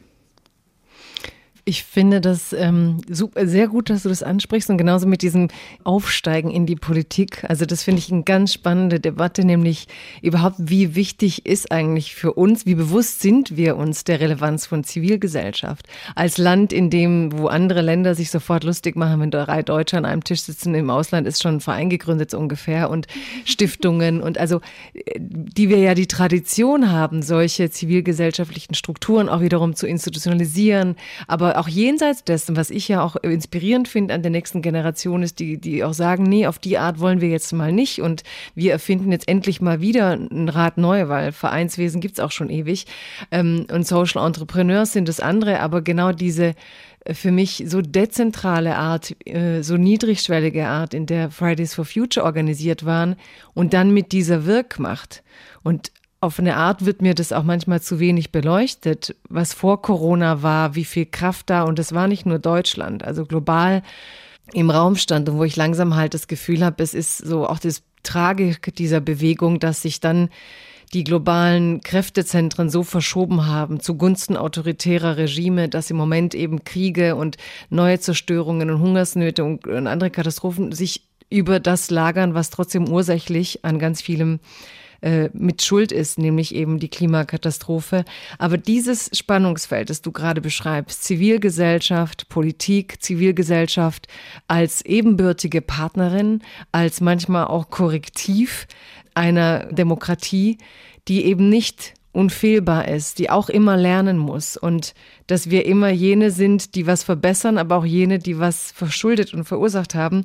Und in einem Artikel über dich habe ich das schöne Roosevelt-Zitat gefunden, wo er mit einem Arbeiter redet über die schlechten Arbeitsbedingungen und dann sagt Roosevelt zu ihm, Sie haben mich überzeugt, jetzt zwingen Sie mich dazu, es umzusetzen. Mhm. Also, dass die Politik genau die braucht, die um Rechte ähm, kämpfen auf den Straßen, in den Diskursen, in den Debatten, dass die Politik genau, ich überspitze jetzt, diese anpeitschende Kraft braucht, um zu ihren Bestleistungen zu kommen. Um Bestleistungen meine ich schon auch Be Leistungen im Interesse der Bürgerinnen und Bürger und eben nicht im Interesse der eben heute auch sehr mächtigen ähm, Großkonzerne, Lobbyisten und so weiter. Ich würde jetzt gern mit dir wechseln zu, wir haben ja geredet über Haltung und wie klar dir das ist, dass du das willst und auch über das ähm, Bild, das ich anfangs nur angedeutet habe, dass du in Lützerath warst. Ich will mit dir über Lützerath reden, aber auch nur als Beispiel für die Entscheidung zu sagen, nö, wir gehen dahin, wir protestieren aber vielleicht auch noch zwei, drei Sätze über zivilen Ungehorsam an sich. Wie, wie stark denkst du über das Konzept theoretisch nach? Oder ist es was, wo du sagst, ich weiß, es gibt ich weiß, es gibt ein bisschen was? Oder ähm, lotest du für dich auch so die Theorie aus und sagst, da finde ich mich wieder, das braucht's? Wie, wie, auf wie viel theoretischen Boden setzt du das Ganze bei dir?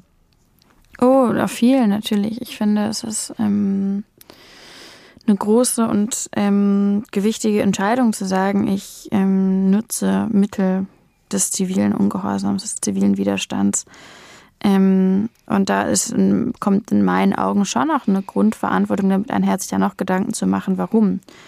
Denn das ist letztendlich ja auch ein bisschen der, ne, der, der Kern von ähm, zivilen Ungehorsam, ist ja genau der Gedanke und die fundierte Überlegung, die fundierte Feststellung, es ist geboten, in einer bestimmten ungerechten Situation äh, eine, eine Linie des Legalen zu überschreiten.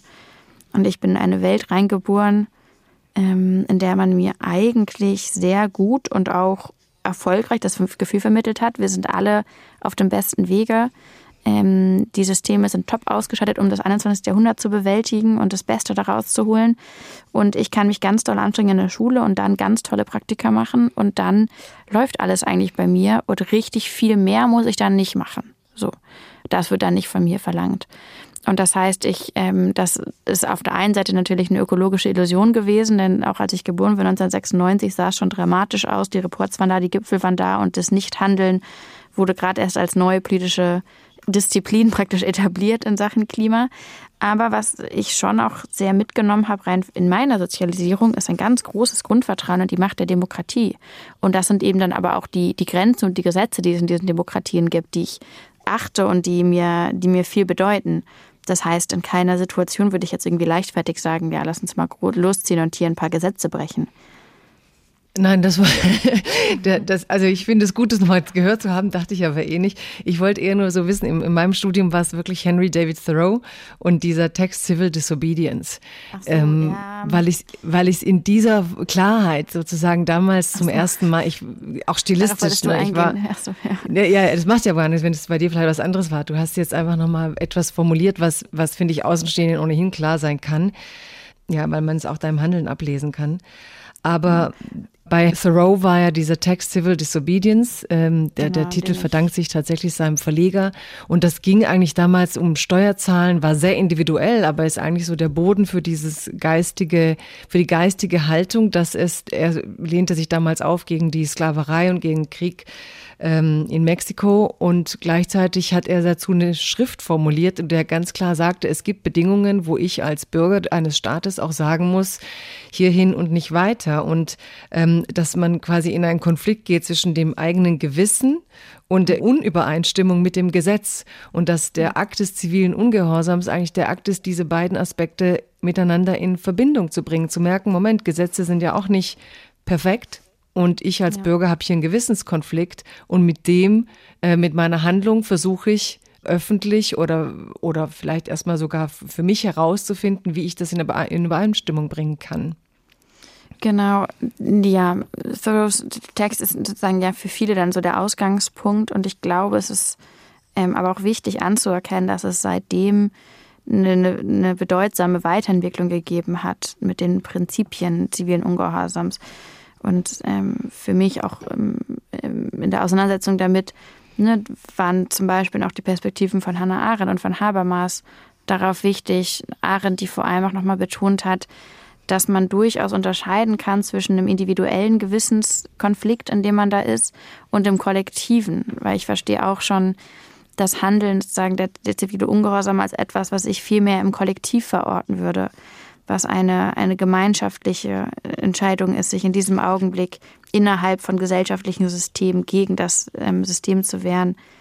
Ich war Stipendiatin der Heinrich-Böll-Stiftung und auch Heinrich Böll hat sich da ja auch zum Beispiel als jemand aus, aus Deutschland nochmal verortet und hat selbst an Aktionen wie Ungehorsams teilgenommen. Und die Auseinandersetzung mit diesen theoretischen Grundlagen, das kann für manche irgendwie so, das kann vielleicht so verkopft wirken oder so so ein bisschen, so ein bisschen wie so eine Haarspalterei im Intellektuellen. Ähm, und für mich ist es aber viel mehr die Vergewisserung, dass das, was wir machen, tatsächlich auch ziviler Ungehorsam ist. Also zum Beispiel, als ich in, ähm, in Lützerath protestiert habe, da habe ich gemeinsam mit anderen Menschen, auch mit Menschen des öffentlichen Lebens zusammen, eine Zufahrtsstraße blockiert, ähm, da ohne dass da gleich, hin, gleich Ich will noch okay. einen Moment bei den Theoretikern bleiben, also ah, weil, weil dass wir es jetzt so als Block äh, einfach zusammen haben. Ich habe nämlich von John Rawls, weil du gesagt hast, er hat sich natürlich weiterentwickelt seit Thoreau, ein Zitat mitgebracht, ähm, das heißt, ziviler Ungehorsam wird in Situationen ausgeübt, wo man mit Festnahme und Bestrafung rechnet und sie ohne Widerstand hinnimmt, auf die Weise zeigt der bürgerliche Ungehorsam, dass er legale Verfahrensweisen respektiert. Der bürgerliche Ungehorsam bringt das Ungehorsam gegenüber dem Gesetz innerhalb der Grenzen der Rechtstreue zum Ausdruck. Genau. Und ich finde genau diese Weiterentwicklung eben so interessant und die würde ich jetzt einfach gern so im, im Raum Wissen haben. Und jetzt würde ich gern deine Lützerath-Geschichte hören. genau, und das ist, und da kommen, da kommen noch andere Punkte dazu. Ein, ein weiteres Prinzip des zivilen Ungehorsams, was, ähm, was ich da vielleicht auch an der Stelle ergänzen würde, ist die Öffentlichkeit. Also, dass es darum geht, diesen, diesen Akt in Anführungszeichen öffentlich ähm, zu begehen. Denn nur das macht ja eine, sozusagen eine Handlung zu einem Protest. Der ist ja erst dann ein Protest, wenn er in irgendeiner Form von Öffentlichkeit stattfindet. Wie diese Öffentlichkeit konstituiert ist, das ist nochmal eine andere Debatte. Und dazu kommt auch, und das finde ich ist auch gerade im, im deutschen in der, in der deutschen Frage von, von, vom Kohleausstieg wichtig, der zivile Ungehorsam ist natürlich ein symbolischer Akt. Es geht nicht darum, sozusagen, ne, dass wir jeden Tag jetzt die nächsten sieben Jahre in die Kohlegrube reinrennen, damit der Bagger nie wieder angeschaltet werden kann, sondern es geht darum, in einem symbolischen Bruch mit einem Gesetz auf die notwendige Veränderung eben dieses Gesetzes oder eines anderen aufmerksam zu machen und nicht durch die Tat selber den Wandel zu gestalten oder zu erschaffen, den es braucht. Denn da wieder wird ja genau auf die demokratischen Institutionen verwiesen, deren eigentlicher Job es ist. Und im Falle von Lützerath war das eben genauso und ich eine Situation. Auch, nur, ich hake da nochmal ein, weil ich da auch sehr viele Leute, die euch so kritisiert haben, ich habe da lange drüber nachgedacht, äh, warum die diesen, ja, diesen Wert des Symbolischen so weggewischt haben. Ne? Du, hast ja jetzt hier bei Habermas Undraws, hast du eben als Akt des Ungehorsam die kalkulierte Regelverletzung um mit also symbolischen Charakters. Also dass es eben nicht einfach mit der Hand weggewischt werden kann, was dann letztlich ähm, entsteht durch diese Symbolhandlung. Und die Kritiker in den Artikeln darüber haben dann gesagt, naja, toll, ähm, da hat man denen ja jetzt den Gefallen getan, genau die Bilder zu produzieren, die sie gerne hätten. Ne? Ja, Weil sie ja natürlich wissen. Ja. Das ist genau, du. worum es geht, genau. Und das war, das war so eine absurde, eine, nicht absurde, aber eine skurrile Erfahrung. Wir haben uns also in Lützerath entschieden, ähm, einige andere Menschen aus der Öffentlichkeit und ich, und wir waren aber auch mit anderen Aktivisten noch da und auch den Chefs der großen Umwelt-NGOs, haben wir uns sehr bewusst entschieden, gemeinsam unsere öffentliche Funktion und auch in, in gewisser Weise eine Art von Vorbildsfunktion zu nutzen, um eben einen genau solchen kalkulierten ähm, sagen, einen kalkulierten Schritt zu gehen in den zivilen Ungehorsam. Und das, und das gehört ja eben dazu, genau in, eingebettet in diese Philosophien, öffentlich, symbolhaft und mit in, im vollen Bewusstsein der legalen Maßnahmen, die dann folgen. Das heißt, wir haben uns, da sind ja nicht weggelaufen von der Polizei, wir haben bereitwillig gesagt, ja, okay, wir, wir gehen hier nicht weg, ähm, ihr müsst uns jetzt, ne, sagen, da muss jetzt irgendeine Konsequenz kommen, da in dem Augenblick haben wir dann zum Beispiel den Platzverweis bekommen. Und dann wurden die, die Ausweisdokumente und sowas geprüft und die Ausweisdokumente hatten wir auch dabei. Also wir haben da auch, ne, die, wir haben wir gezeigt und gesagt, ja, das bin ich, eins zu eins, guckt es nach, schreibt es runter. Und ähm, das war eine sehr, ich fand, es war keine gute Erfahrung. Also ich habe das gemacht und ich fand es ganz wichtig, dass wir das gemacht haben, weil es eben ganz konkret darum ging zu zeigen, in diesem Augenblick läuft etwas fundamental schief. Das ähm, äh, Verfassungsgerichtsurteil, was wir erkämpft haben vor dem Verfassungsgericht, ähm, stellt fest, die Bundesregierung muss sich an Klimaziele halten und sie darf nicht auf dem sozusagen auf dem Klimabudget der zukünftigen Generation heute Wirtschaft. Man darf sich nicht an der Zukunft verschulden, sondern im Gegenteil, es ist gefordert, im Hier und Jetzt die, die, die, schmalen Budgets, die wir noch haben, an Emissionen einzuhalten und die nicht ununterbrochen zu sprengen. Gleichzeitig gab es in dem Augenblick dann auch schon ne, über 500 Wissenschaftlerinnen und Wissenschaftler, die ebenfalls gefordert haben, an diesem Augenblick den Tagebau Lützerath nicht zu erweitern, sondern erstmal neu zu verhandeln und ein Moratorium für Literat zu fordern. Das heißt, es gab das juristische und das wissenschaftliche Backup in diesem Augenblick zu sagen, die Gesetzeslage, wie sie ist, ähm, sagen, lässt sich nicht mit den äh, mit, mit, dem, mit dem Konzept äh, Verfassungsgerichtsurteil oder mit, mit der Einhaltung des Verfassungsgerichtsurteils vereinbaren und eben auch nicht mit der moralischen und intergenerationalen Verantwortung auf Klimaschutz in dem ausreichenden Maße. Klimaschutz ist ja nicht nur, wir machen immer ein bisschen mehr und gucken, was gerade geht, sondern Klimaschutz ist anzuerkennen, wir haben Bewohnbarkeitsbedingungen, die wir erhalten müssen, mit denen wir nicht Kompromisse schließen können. Und ähm, wir haben uns dann, wie du schon erwähnt hast, sozusagen dann wegtragen lassen und dann wurden davon Fotos gemacht und die wurden geteilt. Und dann ist eben ein, ein, ein, so ein, ein, für mich ein bisschen skurrile Debatte entstanden darüber, dass das jetzt ja in Anführungszeichen inszeniert war und ja nur sozusagen so ein symbolisches Zeigen von. Und das ist im Endeffekt genau der Sinn der Sache, dass man sich ganz öffentlich und sichtbar und symbolisch in diesen Konflikt reinbegibt zwischen Gewissen und Gesetz. Ähm, dass man das im Kollektiv tut, dass wir das so tun, dass das und auch ja erklärt, also wir haben da ja auch viel drum kommuniziert, erklärt und nachvollziehbar tun, warum halten wir es in diesem Augenblick für notwendig, inklusive der, ähm, ja, der, der Konsequenzen durch die, durch die polizeiliche Behandlung danach. Ja, in gewisser Weise, glaube ich, müssen wir, würde ich daraus vor allem auch ziehen, wir haben ganz großen Nach so Nachholbedarf, gesellschaftlich zu erläutern, warum ist ein, sagen, der Akt des zivilen Ungehorsams kategorisch prodemokratisch? Warum ist es kategorisch im Sinne der Demokratie, um sie zu, zu stärken, zu verteidigen und um Gesetze, die so unrecht sind, als das auch eben ähm, herauszustellen und dann im Verweis auf demokratische Entscheidungsprozesse Veränderungen einzufordern. Das Interessante ist ja aber, dass in diesem letzten Jahr, in dem auch die letzte Generation und andere Gruppierungen sich darauf berufen, dass sie zivilen Ungehorsam leisten müssen, aufgrund ähm, der teilweise Ignoranz der handelnden Akteure, wenn es darum geht, die Klimakrise entschieden zu bekämpfen. Und dass aber die Reaktionen ja immer sind, die sind radikal. Die machen es mit ihrem Protest unmöglich, das Thema in den Mittelpunkt zu stellen. Also zunehmend lese ich, ähm, die Bewegungen schaden sich jetzt selbst, weil sie anscheinend nach Corona nicht mehr wissen, was sie tun sollen. Jetzt haben sie Masse mobilisiert, kommen aber doch nicht weiter. Also das ist jetzt schon der Kritikpunkt, den viele haben. Dann leistet ihr zivilen Ungehorsam, aber die Behauptung, die im Raum steht, ist, ihr erreicht damit ja gar nichts, sondern eigentlich redet man nur über eure Maßnahmen, man redet nur, ob die Maßnahmen zu radikal sind, ob es zu symbolpolitisch ist und ihr verliert eure eigene Agenda aus den Augen. Ja, ähm, das stimmt. Das ist etwas, was viele ähm, oder was sozusagen jetzt teilweise besprochen wird da sind verschiedene Sachen dabei, die mich nachdenklich machen. Das eine ist, dass man ne, von der Agenda der Aktivistin spricht, statt von den Zielen der Regierung. Das hat auch der, der Innenminister von NRW zu mir gesagt bei Anne Will. Ich würde unseren Anliegen als Klimabewegung schaden. Das finde ich bemerkenswert, wenn das von einem Innenminister in NRW kommt, in dem sozusagen bei dem zuletzt ähm, 49 Menschen in einem Hochwasserflut gestorben sind, 13 Milliarden Euro Schäden entstanden sind, 180 betroffene Kommunen von einer direkten Konsequenz der Klimakrise in seinem eigenen Bundesland. Also man würde meinen, dass zum Beispiel ein Innenminister von NRW ein, ein hochgradiges Interesse daran hat, Sicherheit für Menschen zu schaffen vor Klimakatastrophen und mindestens genauso schnell aus der Kohle aussteigen möchte wie ich. Also wie wir im Verweis auf, die, auf das Pariser Abkommen.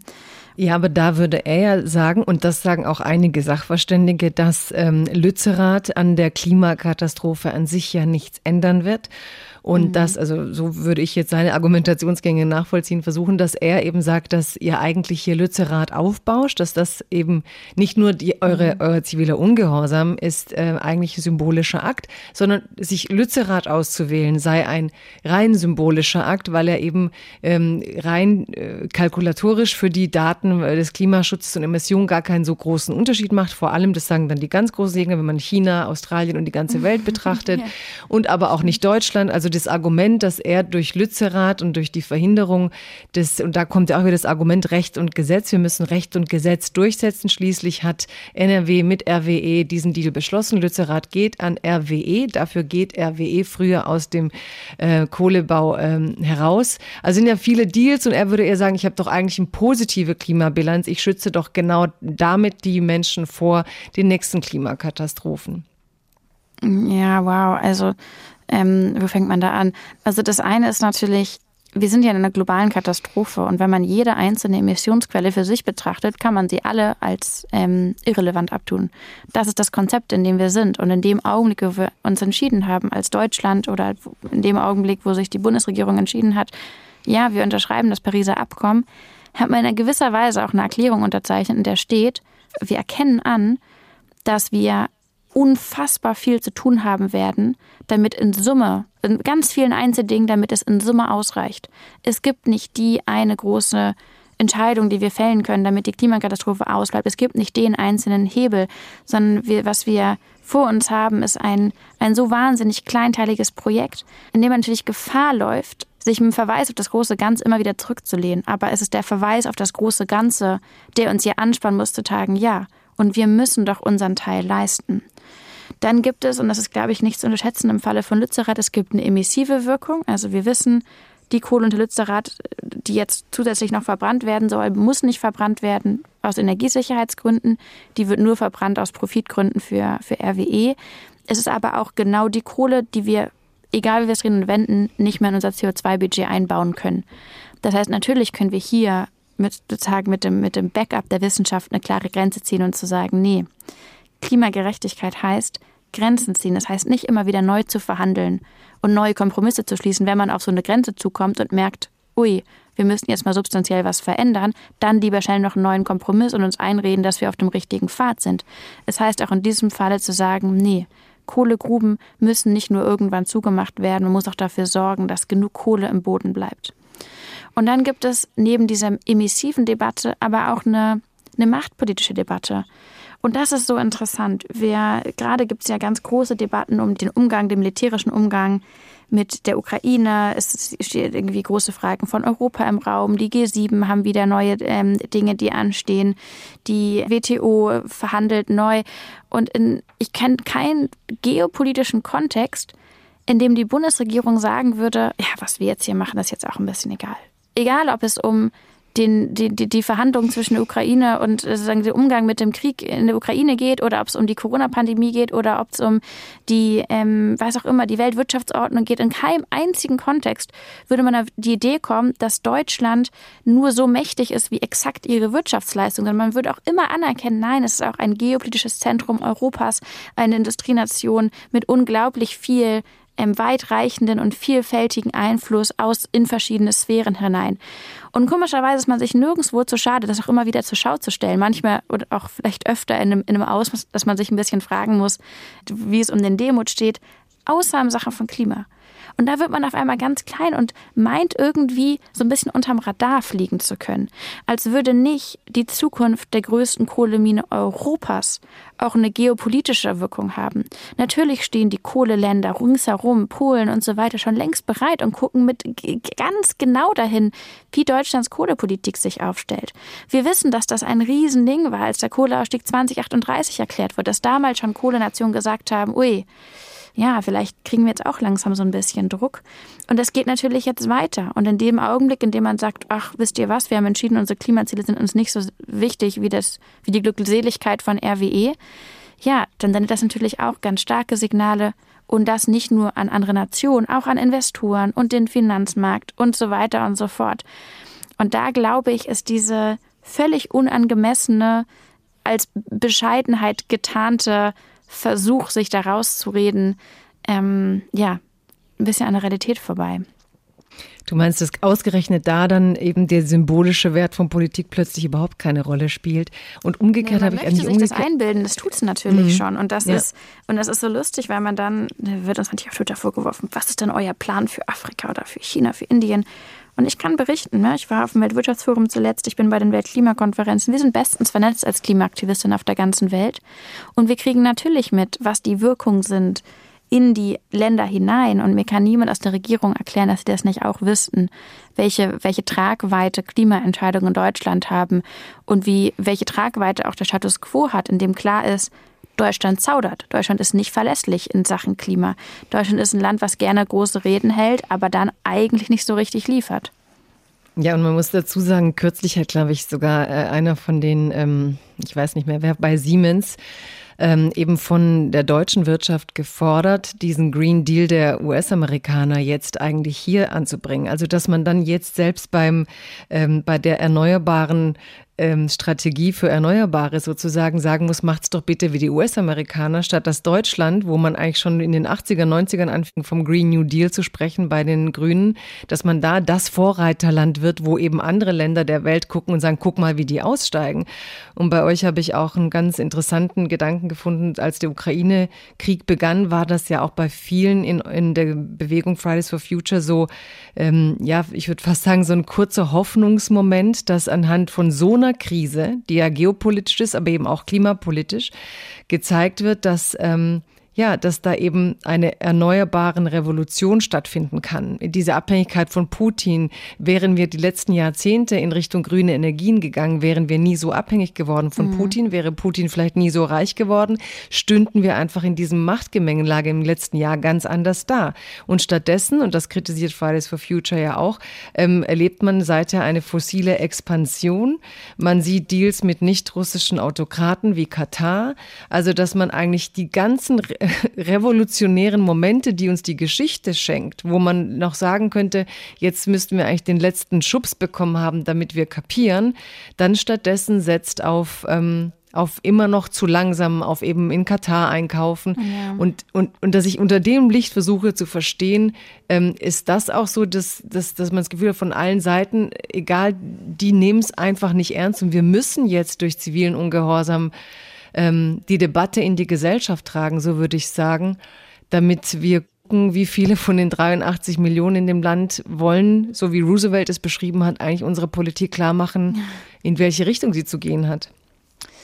Mm, ja, also verschiedene. Ähm, ich habe verschiedene Gedanken dazu. Das eine ist natürlich, in meinen Augen muss das Instrument von zivilem Ungehorsam unglaublich endlos strategisch eingesetzt werden. Und das kann nicht sagen, die, die Notfalloption sein für, ach, ist gerade keine Aufmerksamkeit fürs Klima, dann gehen wir los und ne, sozusagen brechen Gesetz, sondern es braucht eine ganz wichtige und, und auch in meinen Augen kommunizierte Strategie dahinter. Und eben dann auch die, ne, eine Gesetzeslage, an die man sich richtet. Also jetzt zum Beispiel ne, gibt es viel ähm, zivilen Ungehorsam, der ein Tempolimit fordert. Und das ist, glaube ich, ein sehr gutes Beispiel, wie das funktionieren kann. Man stellt fest, wir haben eigentlich keinen Spielraum der, im, im deutschen Klimaschutz, um einsparbare Emissionen trotzdem auszustoßen, weil wir, die Klimaziele werden verpasst. Deutschland setzt ein katastrophales internationales Zeichen damit, dass sie jetzt auch dieses Jahr wahrscheinlich wieder nicht eingehalten werden. Im März kommt ja der erste Bericht da wieder raus. Ähm, in den letzten zwei Jahren sind die Emissionen gestiegen und Trotzdem wird sich so verhalten, als gäbe es nach wie vor irgendwie ein Anrecht auf Energieverschwendung und auf Emissionenverschwendung damit. Und das gibt es nicht. Und deswegen ist, ne, gibt es eine sinnvolle Forderung nach einem Tempolimit, die ist bereit und der von der Gesellschaft. Und sich dann zum Beispiel zu sagen, ja, man setzt sich jetzt auf die Straße und fordert eben dieses Tempolimit ein, wohl formuliert, das glaube ich spricht weniger aus einer, sagen, aus so einer Verzweiflung oder aus so einer Suche nach neuen Aktivitäten als Klimabewegung, sondern viel mehr als, als von einer strategischen Weiterentwicklung. Und es ist, es betrübt mich und ich weiß auch nicht, was die Strategie der Bundesregierung sein soll, sich an der Stelle da so zu verschanzen und hinter irgendwelchen extrem schlechten und in meinen Augen auch sehr eskalierenden Ausreden zu verstecken. Vielmehr müsste Zumal es jetzt das Tempolimit ja. in den meisten Ländern Europas eigentlich durchgesetzt ist, ja. ja also man versteht, ich glaube auch in Sicht der deutschen Aktivisten wahrscheinlich manchmal auch nicht so was Einfaches wie eben Tempolimit oder autofreier Sonntag, was ja, irgendwie früher möglich war, wo die Klimakrise noch mehr Zeit hat, wie du vorhin sagtest. Und äh, hier gab es dann Tankrabatt, als, als die Krise begann. Also ich glaube, das dass ist, das. glaube ich, die andere Sache, dass man sich doch fragen muss, was muss denn die Rolle einer Bundesregierung in einer Zeit wie dieser sein? Und dann hört man ja oft, ja, die Gesellschaft, die möchte das noch nicht. Und einerseits widersprechen natürlich die Umfragen oftmals diesen Aussagen. Also es gibt Mehrheiten für ein Tempolimit. Es gibt auch eine Mehrheit, die übrigens sagt, wir wollen, dass, er, dass der Braunkohletagebau nicht ähm, erweitert wird.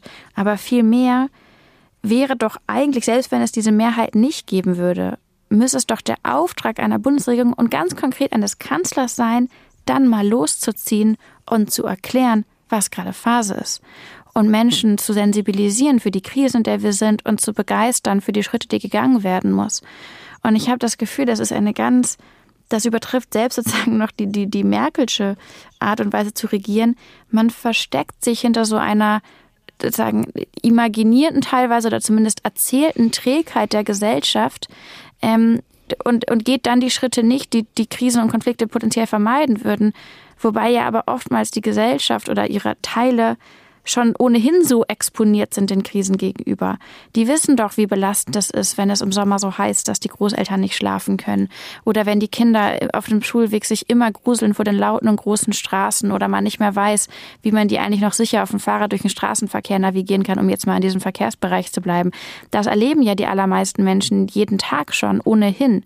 Und die Staus und, und den Stress, der dadurch ausgelöst wird und die, Depri sozusagen die Deprivation auf dem, im ländlichen Raum, wo die Verbindungen nicht stimmen und wo man sich dann abgehängt fühlt und so weiter und so fort.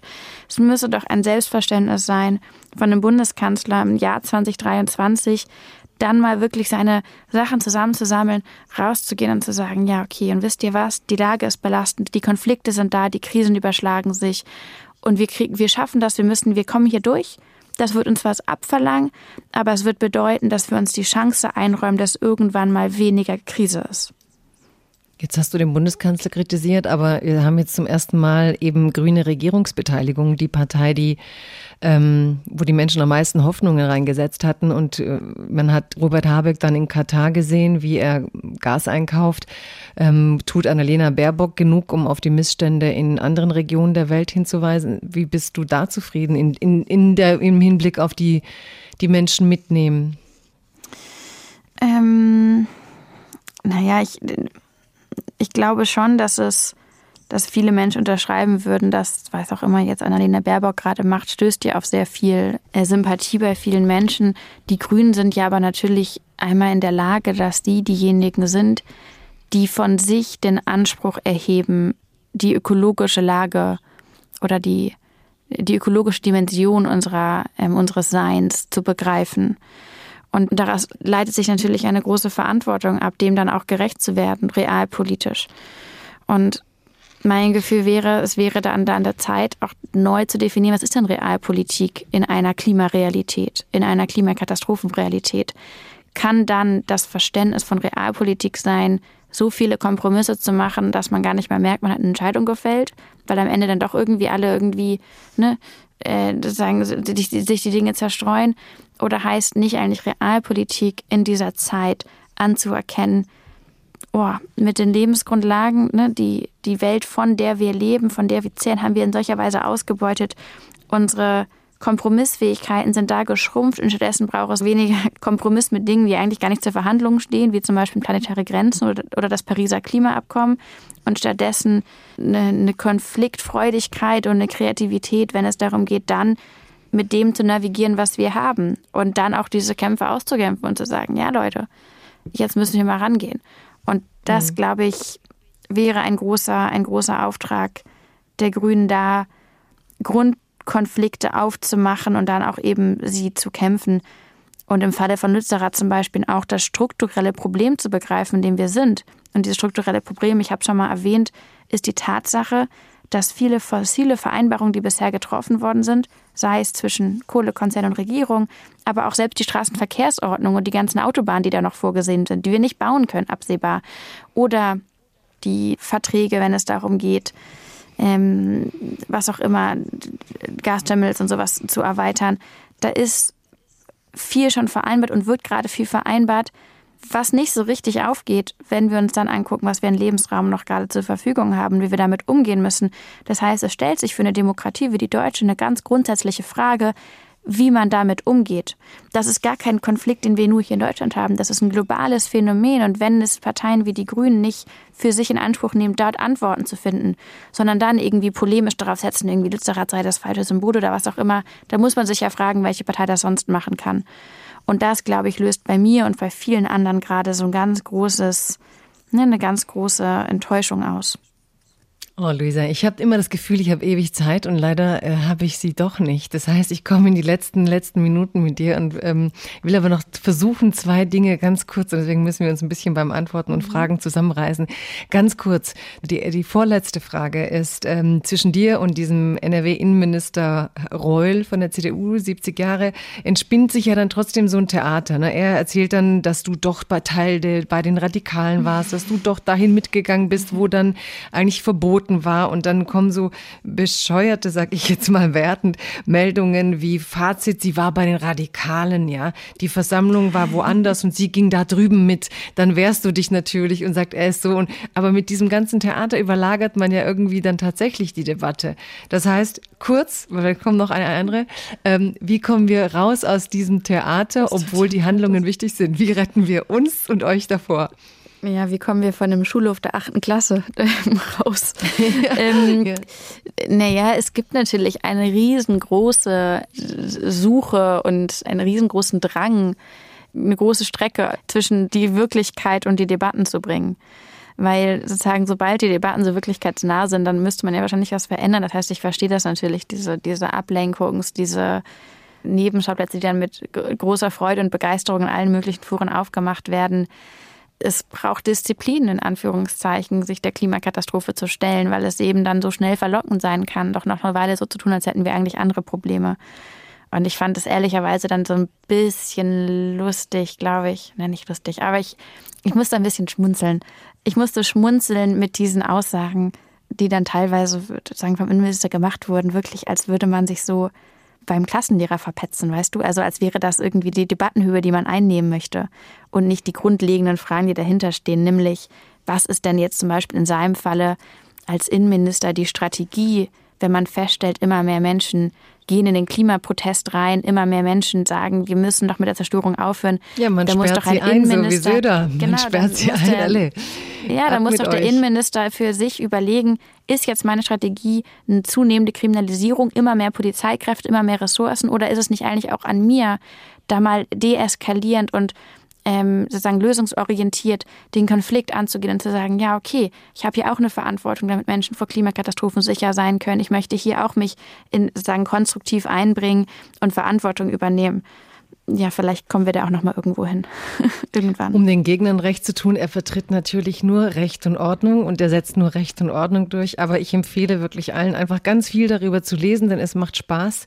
Es ist interessant. Also man denkt immer, es ist alles Ding, aber wenn man sich reinliest, man, es wird einfach wirklich auch immer interessanter, diese Kämpfe. Und ähm, ja, die gehen uns alle an. Und Wenn ich da noch kurz was sagen kann, Recht und Ordnung, dann glaube ich, ne, das ist ein gefährliches Framing, würde ich fast sagen. Absolut, so ein so Law and Order Anspruch ja. zur, ja genau, zur, zur Klimakatastrophe. Denn das Verfassungsgericht ist da eindeutig. Es ist nicht verfassungsgemäß, Klimaschutz zu blockieren und auf Kosten zukünftiger Generationen Emissionen zu verschleudern und uns dann mit den Klimafolgen einzulassen, das geht so nicht mehr auf. Und das heißt. Zumal, ich glaube, ich habe, um es auf einen Punkt zu bringen, sogar gelesen, dass ähm, bei euch auch tatsächlich oder in einem deiner Interviews, dass natürlich der Ausstieg 2030 ja nicht heißt, dass es wirklich weniger Emissionen wären, acht Jahre, sondern in diesen, ja, in dieser kurzen Zeit wird dann teilweise eben auch wieder mehr verbraucht und mehr ausgestoßen? Also das sind ganz komplexe Fragen und die habe ich jetzt leider, ich habe leider doch nicht sechs Stunden. Und die letzte kleine Frage mit einem leichten Ausstieg, die ich aber noch stellen will, ist ähm, utopisch, äh, Fiktion, nochmal ganz eine andere Ecke in deinem Kopf. Du musst deine Aktivistinnenrolle aufgeben und du musst ein Amt einnehmen, weltweit. Mhm. Ähm, welches wäre das und was würdest du von dort aus als erstes gerne tun? Ui, ähm naja, als ich äh, jünger war, wollte ich immer Lehrerin werden. Ähm, und ich glaube, wenn ich äh, angenommen, also wir haben die Klimakatastrophe gelöst und ähm, Nee, nee, wir haben sie nicht, gelöst, nicht gelöst. Und du musst so, ein mächtiges und du musst ein mächtiges Amt einnehmen, um deine Aktivistinnenrolle quasi gar darfst. Du musst ein Amt nehmen auf dieser Welt. Weil es Aktivismus musst, nicht mehr gibt? Äh, ja, Fiktion ein, eine Utopie. So. Also Aktivismus ah. wird abgeschafft. Wenn du irgendwie noch was ausrichten willst in dieser Welt, musst du Ämter innehaben. Muss ich was anderes machen. Ja. Wo ähm, würdest du dich am ähm. liebsten reinwählen lassen? Was und was wäre das Wichtigste für dich, der erste Schritt? Ich glaube, dann würde ich mich in die Institutionen reinwählen lassen, die den Aktivismus wieder ähm, etablieren kann. Sorry to say, aber ich glaube, dass es, wenn wir hier eine Chance haben, dann brauchen wir das. Und wenn man das äh, wieder hin organisieren kann, dann haben wir, glaube ich, einen wichtigen Hebel gefunden. Also was für Qualifikationen ich auch immer für bräuchte, ich würde sie mir erarbeiten und mich dafür einsetzen, dass Menschen wieder ihr ziviles Recht nutzen können, sich für Gerechtigkeit einzusetzen. Das ist ein wichtiges und großes Schlusswort. Ich freue mich sehr, dass du da warst. Ich, ähm, ja, vielen Dank, liebe Luisa, für deine Zeit bei Freiheit Deluxe. Ich hoffe, es hat dir Spaß gemacht und unseren Zuhörerinnen auch. Und ähm, ich hoffe, alle informieren sich eben weiter, bleiben dran und auch über zivilen Ungehorsam, über Sinn und Wichtigkeit ziviler Bewegungen. Und ja, lieben Dank, liebe Luisa, dass du dich hier mit mir den Fragen gestellt hast. Thanks for having me. Danke dir. Danke dir. It's a new dawn, it's a new day. It's a new life for me. Freiheit Deluxe mit Jagoda Marinic ist eine Produktion des Hessischen Rundfunks in Zusammenarbeit mit dem Börsenverein des deutschen Buchhandels. Das Gespräch in voller Länge gibt es als Podcast unter anderem bei Spotify und in der ARD Audiothek.